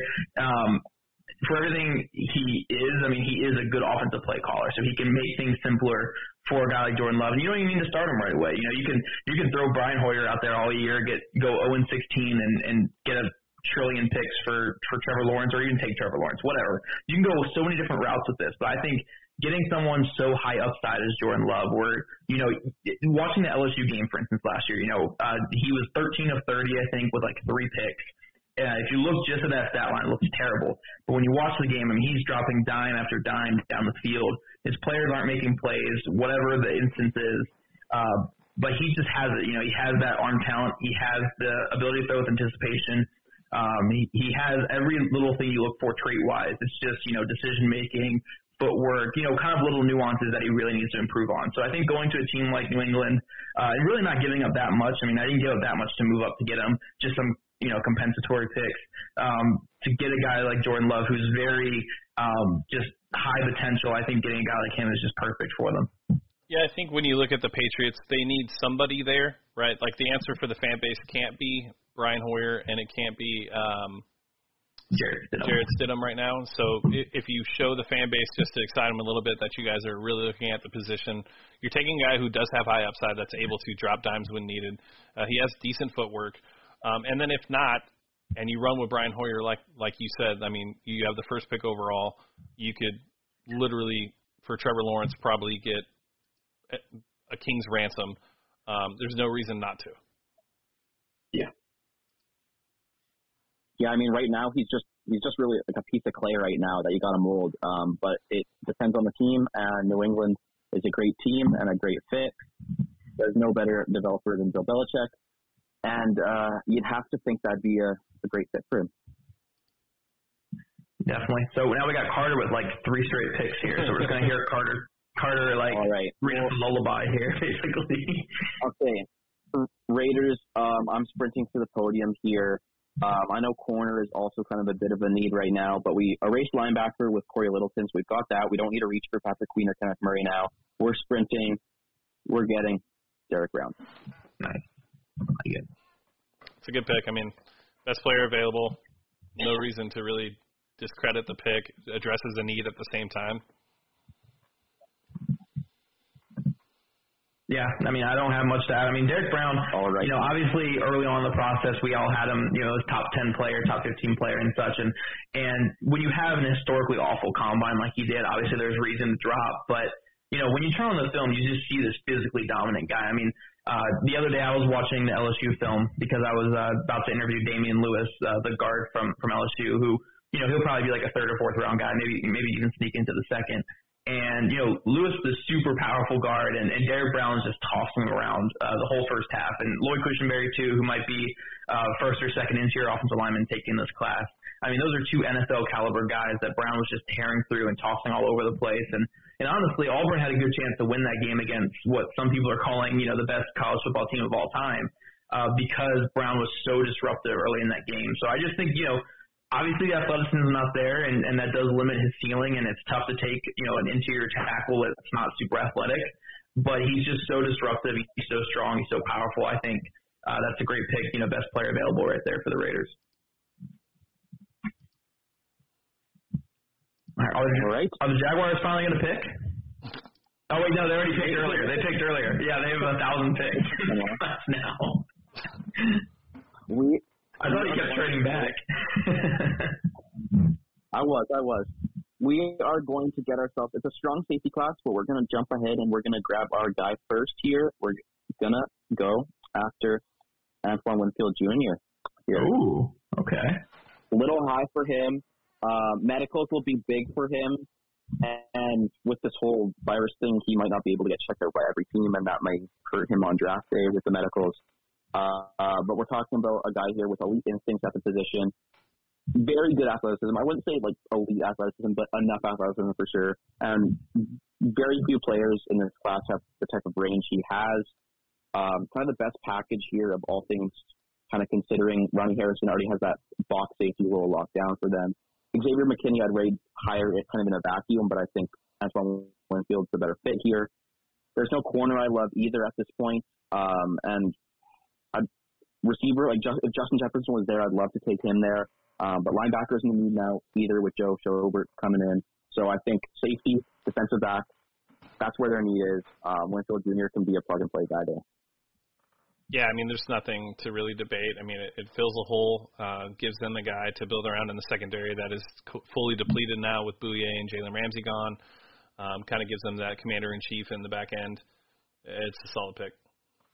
Yeah, and you know I like Winfield Jr. I don't think I like him this much to to go this high, uh, but everything you kind of said is correct. There, you know he has that range, he has that that ability to kind of flip his hips and, and get anywhere. I mean, we saw it.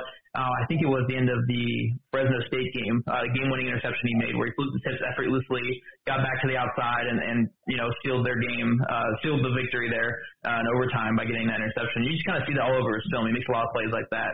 Uh, very aggressive coming downhill as well, which is awesome to see from a safety.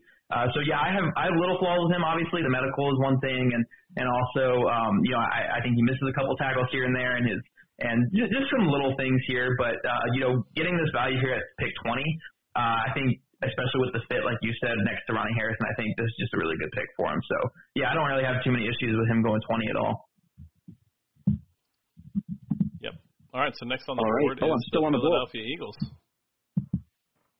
Okay, well, receiver at this point, I could go Mims. I, I, I could go receiver, and I know receiver's a desperate need. Like if Jefferson was there, I'd be running there. But I don't like the value here. We're gonna revisit that in round two. It's a deep receiver class. Right here, we need speed on the defensive side of the ball. Malcolm Jenkins is gone.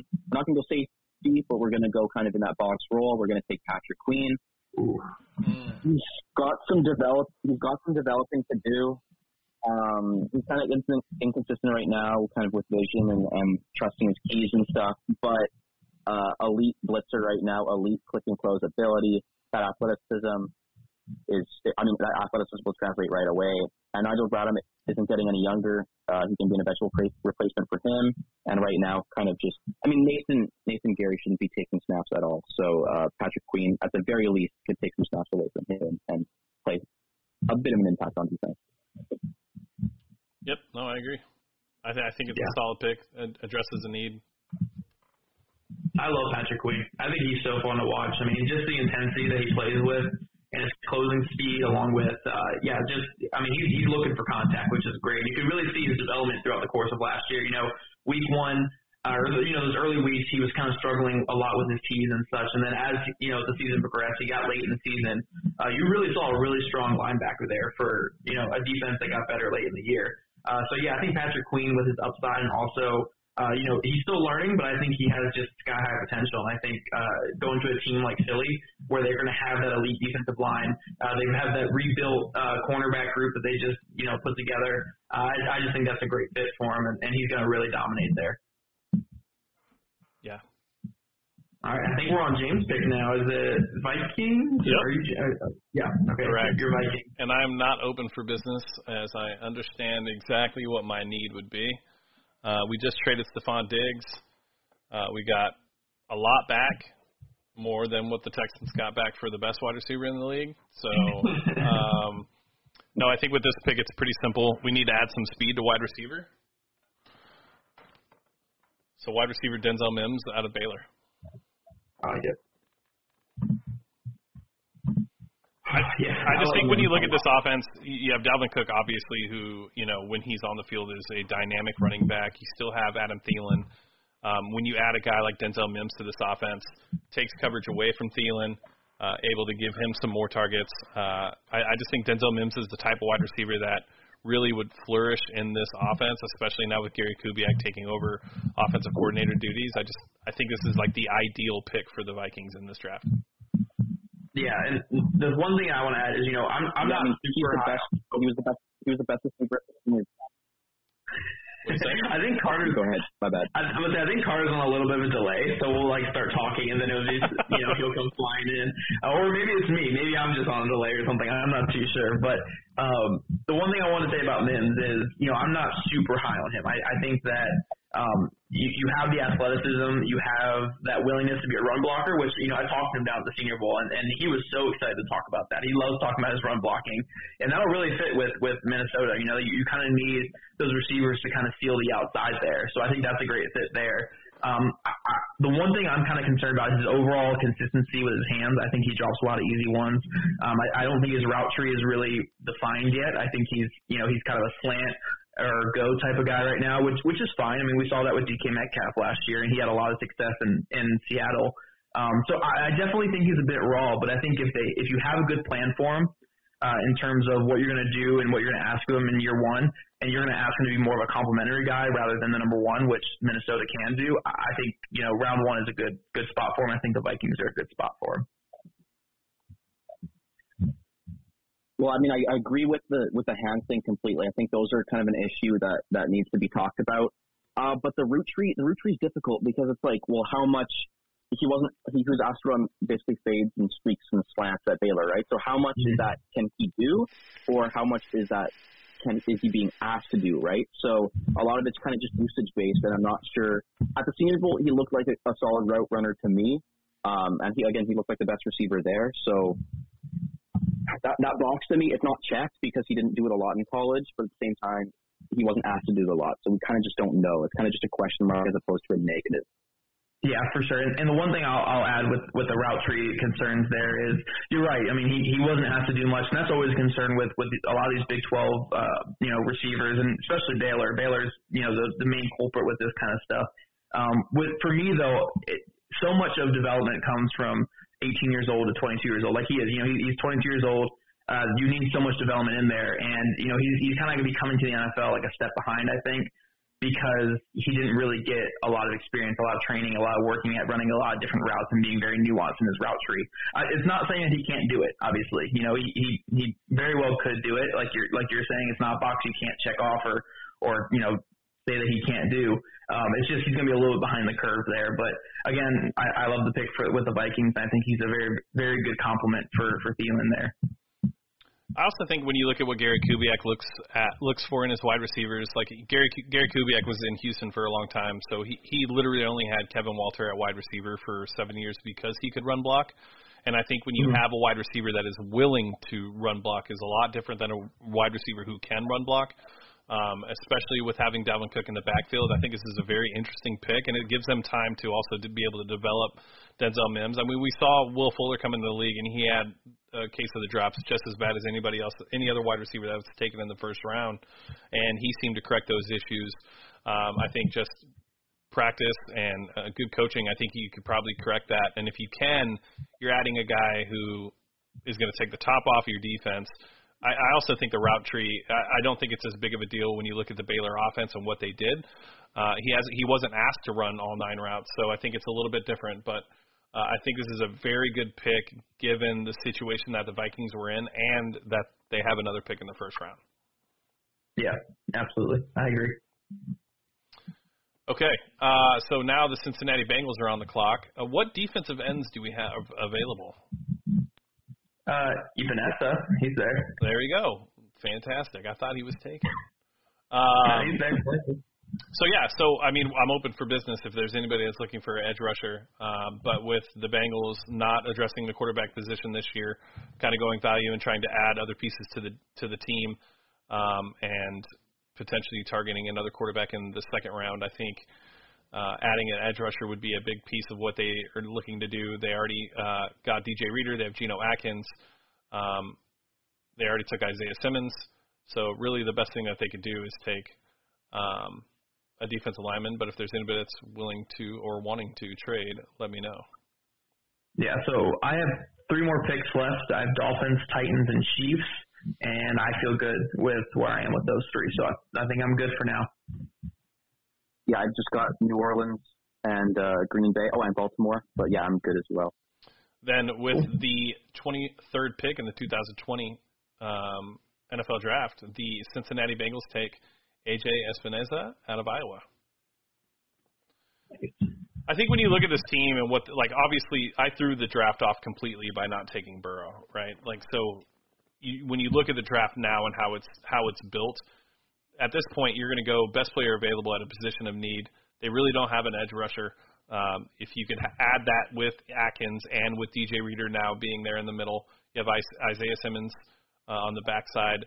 Why would you not take a guy who could easily give you the ability to be able to get after the quarterback, who's quick off his first step? Um, maybe a little bit of development needed for sure. Uh, doesn't look like on first contact he's able to shed blocks as quick as you would like, but um, he's a solid player and I would say, given the position of need, uh, a good pick here at 23. Yeah, I, I like their edge group that they're going to have in this scenario because you know Dunlap is the guy who's been doing it for a long time. Um, very powerful guy, and, and same with Carl Lawson. Uh, he's had the inconsistency with injuries throughout his career, but uh, again, a very powerful, nuanced guy. Uh, and with even as you'd be, aver- you'd be bringing in another guy who's very powerful, very nuanced um, ability to you know rush the passer, not with really bend or elite athleticism, but with that nuance, the hand quickness, the the strength. So I, I think having all three of those guys, you know, it's we always talk about having like that thunder and lightning, you know, two different types of guys and stuff like running back groups and edge rushers. You want two different types of guys, but you know, I think having a bunch of guys do the same thing, but they do it really, really well, I think that can also have its benefits as well. So I think you know, having a trio of Dunlap and Lawson and, and Epenesa, I think that's a pretty fun trio right there. Yeah, this one, this argument is kind of similar to the Derrick Brown one because, like, we'll trust the tape versus kind of the combine, the yeah. athleticism. Epenesa, combine, very, very, very, very poor. But again, he wasn't a great athlete on tape either, and he still dominated despite that. So again, with him, you're looking at power and hand usage. You're not looking at bend and flexibility kind of the anti K'Lavon Chaisson, if you will. Um, but a solid pick here. I don't think he goes first round on draft day just because of kind of the athleticism, and I think teams will be wary about that. Um, but a good pick, and also in the in the Bengals uh, pass rush group as well. They've got Sam Hubbard too, who can be a, a decent rotational piece. So definitely a lot of pieces there. They would have a front four, fearsome front four, and Simmons in the back end, and really really nice combo on defense. Definitely, definitely. All right, who we got next here? We got Carter with the Seahawks, I think. Saints, right? Oh yeah, Uh, no Saints. Saints. Saints. Yeah. Who's Saints? Uh, Carter. So yep. yeah, Carter. I'm I'm I'm um, we really don't have many needs. Um, New Orleans That's my set. problem. Yeah. Theoretically, they could go anywhere here. They just re-signed Andrus Peat to a big contract, but I don't think I'm going to go interior O line, even though Cesar Ruiz would have been a nice pick. Um, I think I'm going to go defense, and I think I'm going to go corner and take Jeff Gladney here. Uh, a bit on the small side. A bit on the small side, but love his intensity, his instincts, his backpedal quickness um, at CB he played CeeDee Lamb really well this year, and I thought he was really feisty in that game and played well. Um, I think he's kind of ideally suited for more of a nickel role than an outside role at the next level. We're talking again that that back pedal really sticks out to me. Just elite backpedaler, um, great foot quickness, and at the combine as well, you saw the fluid hips, and you kind of just see him move at a different level than a lot of these other guys. Yeah, absolutely. And I think, you know, when you're taking shots on corners in the first round, having these guys who are not only great athletes, which Gladney is, uh, but also have that kind of tenacity and that and that dog mentality. And I think that's what Gladney really brings that that is, you know, kind of puts him above and beyond and gets him into that first round conversation. So, you know, when you're going best player available here, like the Saints are, and getting a guy like Gladney, I think is is just great value there. Yeah, when you can add him, you know, pair him with Marshon Lattimore, I think it's a great pick. Um, it, it makes a ton of sense. Okay, so next up would be the Minnesota Vikings, and there are there are needs, but they're more on the outside on the offensive line. But given the fact that the value is here, unless anybody's wanting to trade up, I think uh, guard Cesar Ru- Ruiz out of uh, Michigan would be the ideal fit. Yeah, I like it. Yep, that's a good one. I just think when you look at how they want to play, you want a physical guard uh, with Dalvin Cook in the backfield. Gary Kubiak is going to set up with play action. Uh, they're going to run Dalvin Cook as much as possible. Um, this gives you the ability to be able to pound as much as you can in the middle of the offensive line in the interior. Um, this is a great pick. Yeah, Carter, you want to jump in? Um, I guess yeah, you've got Bradbury there. They played draft at center last year, um, and Ruiz played center a lot in college, but I think he can play guard um, pretty much just as well. I can think he's pretty scheme like he does not very scheme specific. He can play pretty much anywhere. He's my top interior guy in the draft, so I guess you'd have your interior there be him, uh, Bradbury, and Elflein, and I think that would be a pretty solid interior, um, and and good for Kirk Cousins, and then also obviously good for Cook. Very young interior too, which is nice, and, and young and athletic. Yep. Uh, so yeah, I, I think that's just a good fit for him. And, and you know, maybe you can put Bradbury at guard. Uh, maybe you want to keep him at center there just for his development. You know, you have you have a lot of things that you can kind of play with there. I mean, all three of those guys I think played center in college, so Yep. you can kind of play with it a little bit and see what works best. But uh, at the end of the day, three really athletic young guards or young interior linemen that can uh, you know work in Kubiak's system. I think yeah, I think overall it's a good fit. On top of that, when you look if, if Bradbury is still sweating a lot and it's bothering Kirk Cousins, you could just switch him out. exactly. Exactly. That's the number one thing I think about. That's what I was when- looking at. Yeah. All right, man. What, what are we on now? Zach is up with the Miami Dolphins. Okay, let's see. Dolphins. Literally anything could go here. I mean, they they have every single need.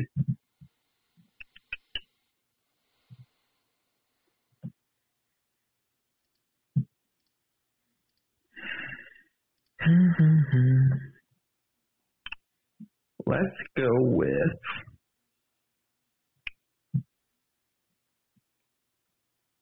You know what? They, they, man, this is tough. Because I, I don't want to reach for a tackle, even though they really need one, and they really need linemen. And Ruiz would have been a good fit for them um, if he was still there.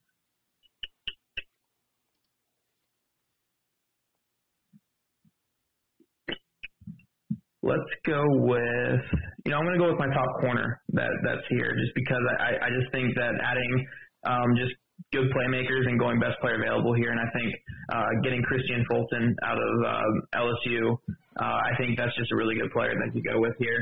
And so the thing with Fulton is, you know, Fulton, when you watch his film, is not an elite athlete by any means, but he understands his strengths and weaknesses a lot like like Jeff Okudah, and he kind of plays within them. You know, he he's not as technically refined as as Okudah, and that's why he's not going as high. He's not as long, as lengthy, as good in press. Uh, but he's very aggressive. He kind of has that that great mindset that you look for uh, in a corner. He he attacks receivers, and you know I, I think the best indictment on his game was when you know you watched the Alabama game last year. Uh, they lined him up against Henry Ruggs for most of that game, and Henry Ruggs is a damn good receiver, like we talked about earlier, and he has this elite speed and everything. And Fulton does not have the speed to keep up with him. Uh, but he was at the line in his face, hitting him, and he was on him, and he was trusting his technique. He was trusting his ability.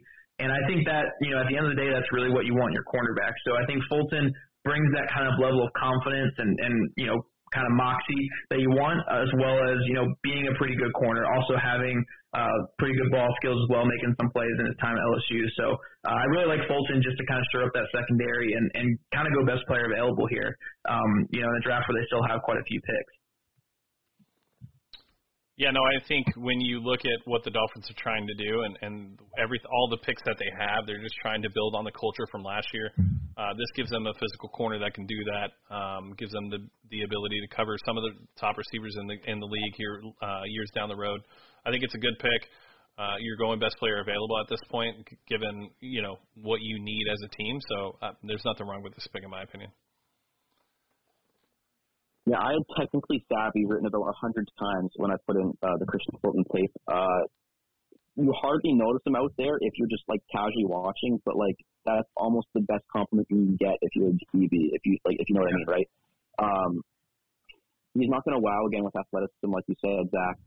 The league, I've heard the league is a lot lower on him kind of than the media perception right now, so I don't think he goes round one on draft day, but I would certainly take him round one, and I'd have no questions taking him on round one in round one. Yeah, absolutely. That's where I am too, and I, I've heard the same things from from what um, has been told to me. But yeah, I, I I think he's around one guy at least on tape all day. Yep. Uh, all right. So next up, oh here we go. Seahawks. Uh, D'Andre Swift is off the board. no, no, it has to be a reach for a running back. Oh, you're so right. You're right. Like AJ Dillon or someone. Oh, yeah. who's the who's the third string running back on UTEP? Uh, let's take him. Uh, oh, Maryland has two running backs in this class. You can take what Javon Leake, I think is his name. Yep. Oh, or uh, McFarland. There we go. Um, Seattle, uh, a lot of needs. New play calling would be nice. That would be nice draft 27. Um, but that defensive they, they line rarely go corner round one, and they rarely go corner in round one, um, so I don't see them going there, especially after acquiring Quinton Dunbar. The defensive line is a mess right now. Even if you bring back Jadeveon Clowney, they've still got a need there. LJ Collier, he did nothing as a rookie. Like, yes, I know he was hurt, but he did nothing as a rookie, so you can't count on him. Jarran Reed regressed last year on the interior, so you can use interior help too, but I don't really see a guy here there. I think edge is the way I'm going, and this might surprise a few people. And it might, yeah, it will surprise a few people, but I'm going to go with Josh Uche from Michigan. Nice. I like Uche. Yep, I do too. So with him, it's a very athlete-based pick. Um, at the Senior Bowl, he dominated. It, again, I'm a sucker for guys with bend and flexibility. He's got both in spades. He also showed good coverage ability at the Senior Bowl, so you can kind of have him standing up as well. That flexibility, that versatility. Pete Carroll loves that kind of with the Leo um, role in his defense. We saw it with Bruce Irvin in the past, and now Bruce Irvin's back this year. So if if Irvin plays that role for a year and Uche kind of develops behind him, or if he just plays that role right away, that would be perfect. Yeah, I mean, you said it right there. Uche playing that Bruce Irvin role, that Leo role.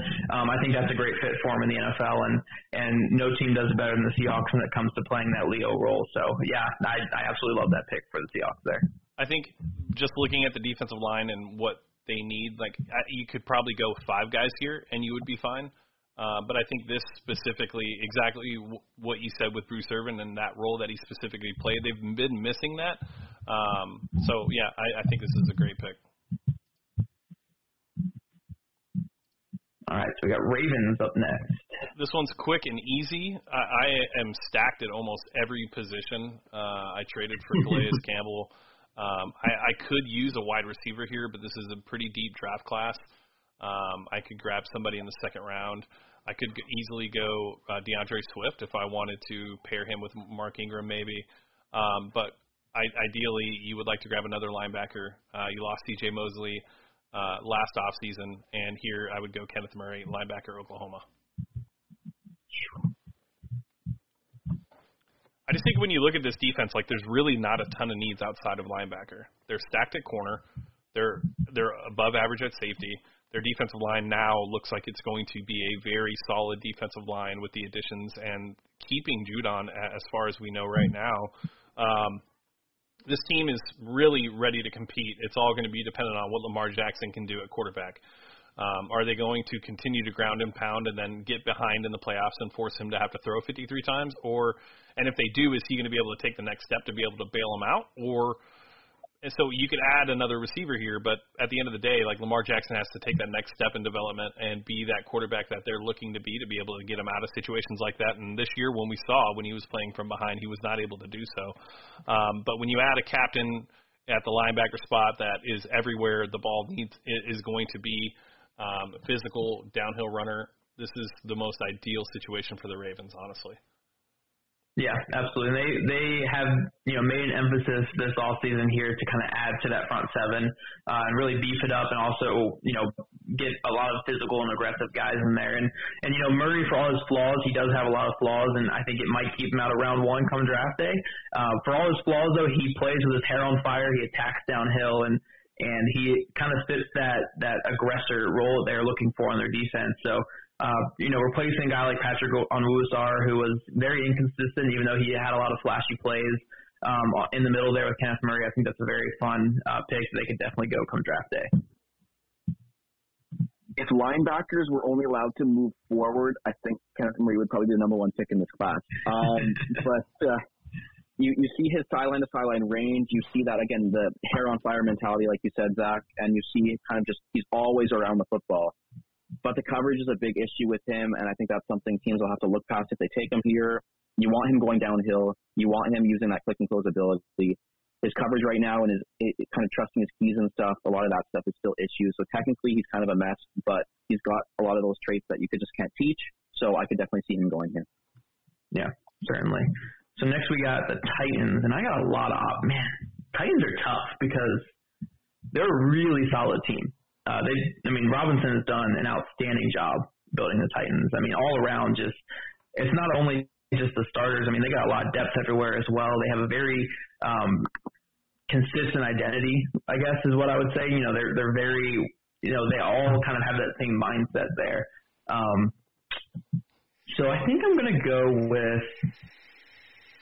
I think they need a plug and play guy at tackle, and even though I, I, he's not my highest tackle I have rated here, I think he's the most ready to step into the NFL and and kind of be productive. So I'm going to go with Josh Jones out of Houston uh, at offensive tackle. And I just think you know they, they need that guy who can kind of step in day one. You know, Dennis Kelly could be okay, could be fine, but uh, you know on that side they're going to be going against guys like Justin Houston, J.J. Watt. Um, I don't think the Jaguars have anybody as of right now, but they could draft somebody as well. Yeah, Josh Allen, I guess. Josh Allen is a promising rookie. Uh, so you know, it's a pretty good division uh, for pass rushers on that side. So uh, getting a rookie like Josh Jones, who I think uh, is not the best athlete, not doesn't have this elite athleticism that he's going to be able to rely on, but has very good technique, had a really good Senior Bowl, um, really strong at the point of attack. I think you know having him compete with Dennis Kelly for that tackle one spot there would be a, a smart move for them. Yeah, I think when you look at the Titans, uh, you know, with the loss of Conklin, um, and you're right, like in, in a division where you're going to be going against top tier edge rushers, um, this makes a ton of sense. I'm kind of surprised they didn't go uh, edge rusher, uh, given the fact that they lost Jurrell Casey. Um, they really don't have another pass rusher on that team that could potentially get after the quarterback. But I think this is a, a safe pick because you're not going to be able to grab him in the second round when you pick next, and you're going to need some competition at that tackle spot, and this gives them that.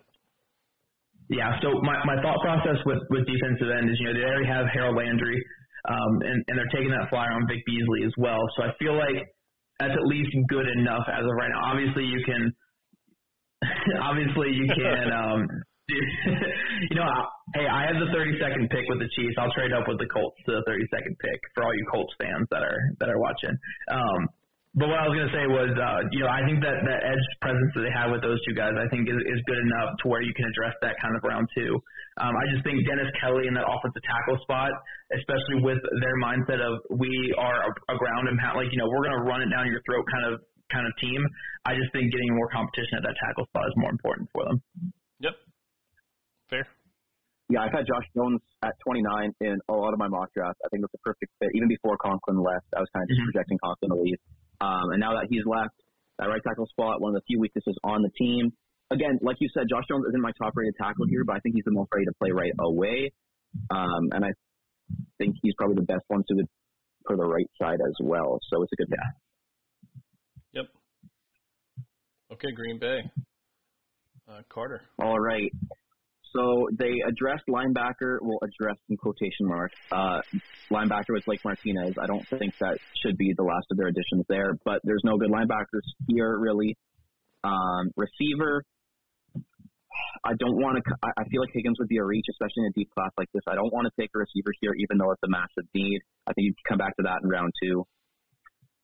Best player kind of on the board relative to I mean, probably a safe like McKinney's probably the top player on the board, but I think with Savage and Amos, it's kind of redundant. I, I'm gonna go Zack Baun here, Mm. um, edge from Wisconsin. We're talking about a dependable, dependable player here. Hometown kid doesn't hurt obviously as well, uh, but versatility. He could play inside if needed. He can play outside, just polished guy. I know they've kind of got in that like three four system. They're trying to play Rashan Gary on the outside there. He just that it doesn't seem like a good fit for me um, there. Like I think you'd be better suited kind of at at three tech in that system rather than on the outside. But I digress. Zack Baun, edge, Wisconsin. Yeah, I I like the Baun. Yep, oh, sorry. Uh, you, okay, I was gonna say real quick. Uh, I like the Baun fit mainly because you know you already have Preston and um and Za'Darius Smith. You have the two Smiths, but you know bringing a guy like Baun who can rush the passer, but he can also drop back and be that coverage linebacker. I mean, we saw that. You know, Carter, you and I saw that down there at the Senior Bowl. He did a lot of uh, linebacker drills and stuff, and he looked really good moving out there as well. Obviously, that's more of a projection. You're gonna have to work with him out there. Um, I think having hit both of those kind of areas for him, uh, having him kind of work in both those areas and, and really develop there, I think, uh, yeah, I think that's a fun fit for him in Green Bay. Yeah, uh, the, exactly what I was going to say. I think when you look at Preston Smith and Za'Darius Smith, th- this is a, a very good piece to that defense that gives them the flexibility to do a couple of different things. Uh, they're able to give different scheme looks with Baun in there, which would be interesting to see. Um, I think this is definitely one of the better, like the best player available um, picks. And when you look at what they need in this class, if you were to trade up, or if you were to grab a wide receiver, like you really wouldn't be getting the value that uh, you would be getting out of this pick. And so, yeah, I, I totally understand it. Sweet. All right, so we got two more picks here. Uh, we're got Niners, and then for the last pick, we'll say that the Colts trade up with, you know, a fourth and a sixth or something. Well, and the, Something like Isn't, isn't, and the yep, the Texans traded trade up on as this one, so that way. Oh yeah, the Texans trade up here too. Yeah, we're getting our fan bases. Uh, that, no, I'm not that trading kind of 40. stuff. I'm not trading 40. Yeah, once I saw uh, how the value of the picks that have uh, been uh, valued here, I'll, I'll trade up the 57th and a seventh. And I honestly don't expect the Texans to trade up in the first. and a seven? Sure. No, uh, how about two sevens? I just Well, know, I know you love you- those. Sure. Yeah, sure. Well, we're gonna end up at round one, so it doesn't matter either way. Yeah, I- yeah, yeah. I'll, I'll just say this: I don't expect the Texans to trade up in the first round just because of their needs. Um, and if they were to trade up, I don't think it would be to take a wide receiver. Um, I think a, a player like Ross Blacklock would potentially be in play at this position, just given the need for an interior um, pass rusher that we don't have. Um, but at the same time, I, I think you have the chance of also grabbing him. There's also a couple other defensive tackles that potentially would be there in the second round that could uh, give you what you're looking for. But because this is a Texans podcast and a Texans fan base, I have to give them a pick. So I'll trade up and I will grab. I'll replace a Clemson wide receiver with another Clemson wide receiver in Tee Higgins.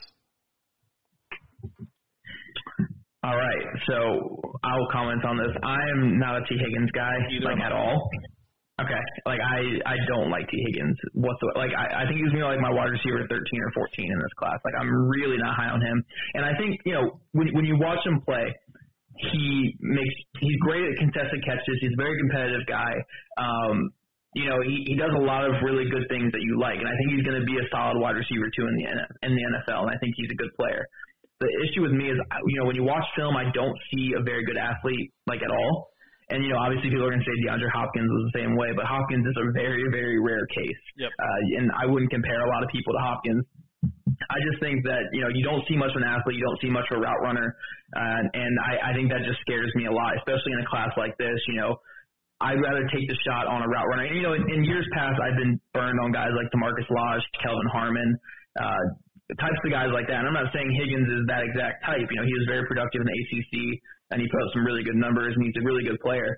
Uh, but I think, you know, betting on that outlier, especially in a class like this, is just tough for me. Uh, so Higgins, I'm just not going to be very high on. I, and I think I know a lot of Draft Network guys aren't very high on him. Or Carter, are you high on Higgins? I am not. No, I think he checked out as receiver 11 for me, I believe. Um, okay. But I'll have to check that again. But no, he wasn't top 10 for me as well. Uh, like you said, physical receiver, great contested catch receiver. So you think, oh, Clemson receiver, great contested catch, limited athlete. He's DeAndre Hopkins, right? Yeah. That's no, what people he's not. assume. Uh, DeAndre Hopkins, yeah, a lot more quick twitch, um, a lot more nuance. Like he's great with like late hands and stuff like that. Um, I don't see the same things with Tee Higgins.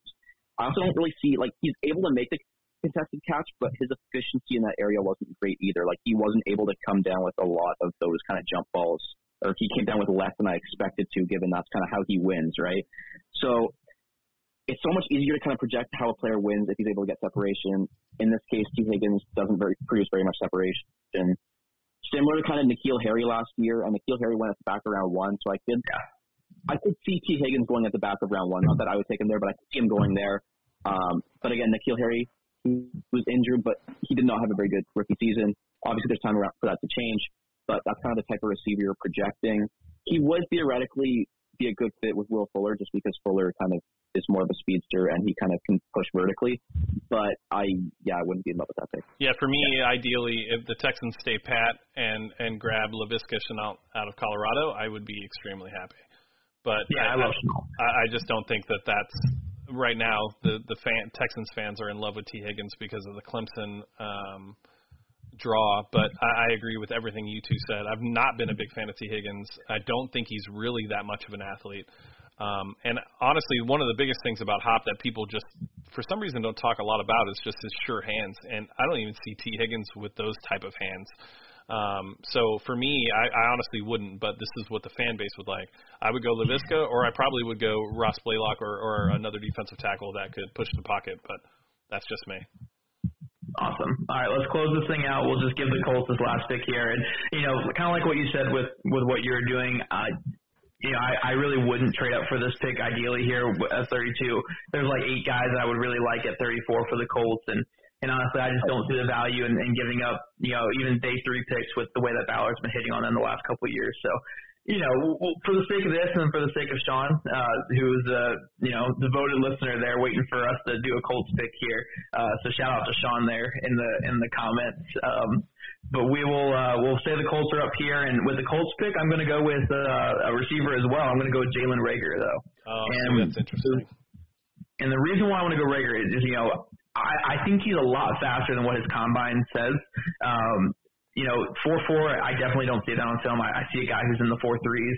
Uh, his explosiveness is, is definitely something that really stands out, and you know, he he put up some elite numbers at the combine with that. And I think you know, when, when you are looking at the Colts, you you think, oh, okay, they got T.Y. Hilton, they got Parris Campbell, they have speedsters you can never have enough speedsters, you know, in the NFL. And and T.Y. Hilton's a very complete receiver. He's a guy who can also win over the middle. He can win in that intermediate game. So if you have a guy like Reagor who can win deep, he can get vertical, and he can even open up the field for T.Y. Hilton, or he can open up the, the short game for Parris Campbell, uh, open up the short game for Nyheim Hines. I just think that adds such a big dynamic to your offense. You know, we, we, you have a guy like like Philip Rivers. Obviously, he likes throwing to bigger receivers, but if you can just give him more space in the middle of the field for Jack Doyle, for Nyheim Hines, for Parris Campbell, for T.Y. Hilton, you're already getting value back on that pick. So uh, maybe Reagor is more so for you know, uh, maybe the next quarterback, maybe you know, Rivers is not the quarterback of the future, so maybe Reagor pick long term is more so for that next quarterback.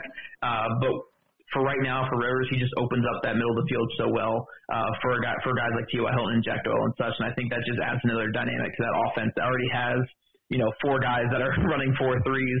Uh, I think just adding Reagor would be another dynamic to that. Yeah, and I also think just given the Colts situation that they're in, like for me, I think the Colts are are the clear front runner for the AFC South. Um, I, I think there's a lot of talk about Philip Rivers and not being able to do things. That's a conversation you and I can have on the podcast. But I, I think that the Philip Rivers move is probably one of the better moves in free agency that people aren't talking about because I don't think people are paying attention to what Philip Rivers had to deal with the last two years in in Los Angeles.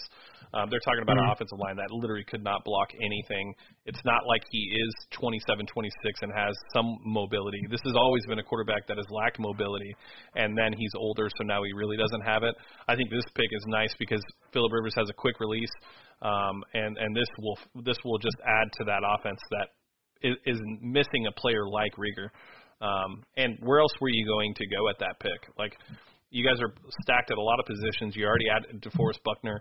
Um, this team has all almost all the players that they need to be com- to compete. I don't know if they'll win a Super Bowl with Philip Rivers because he is turnover prone, but at the end of the day, like this this pick is a perfect pick for what the offense looks like they want to do.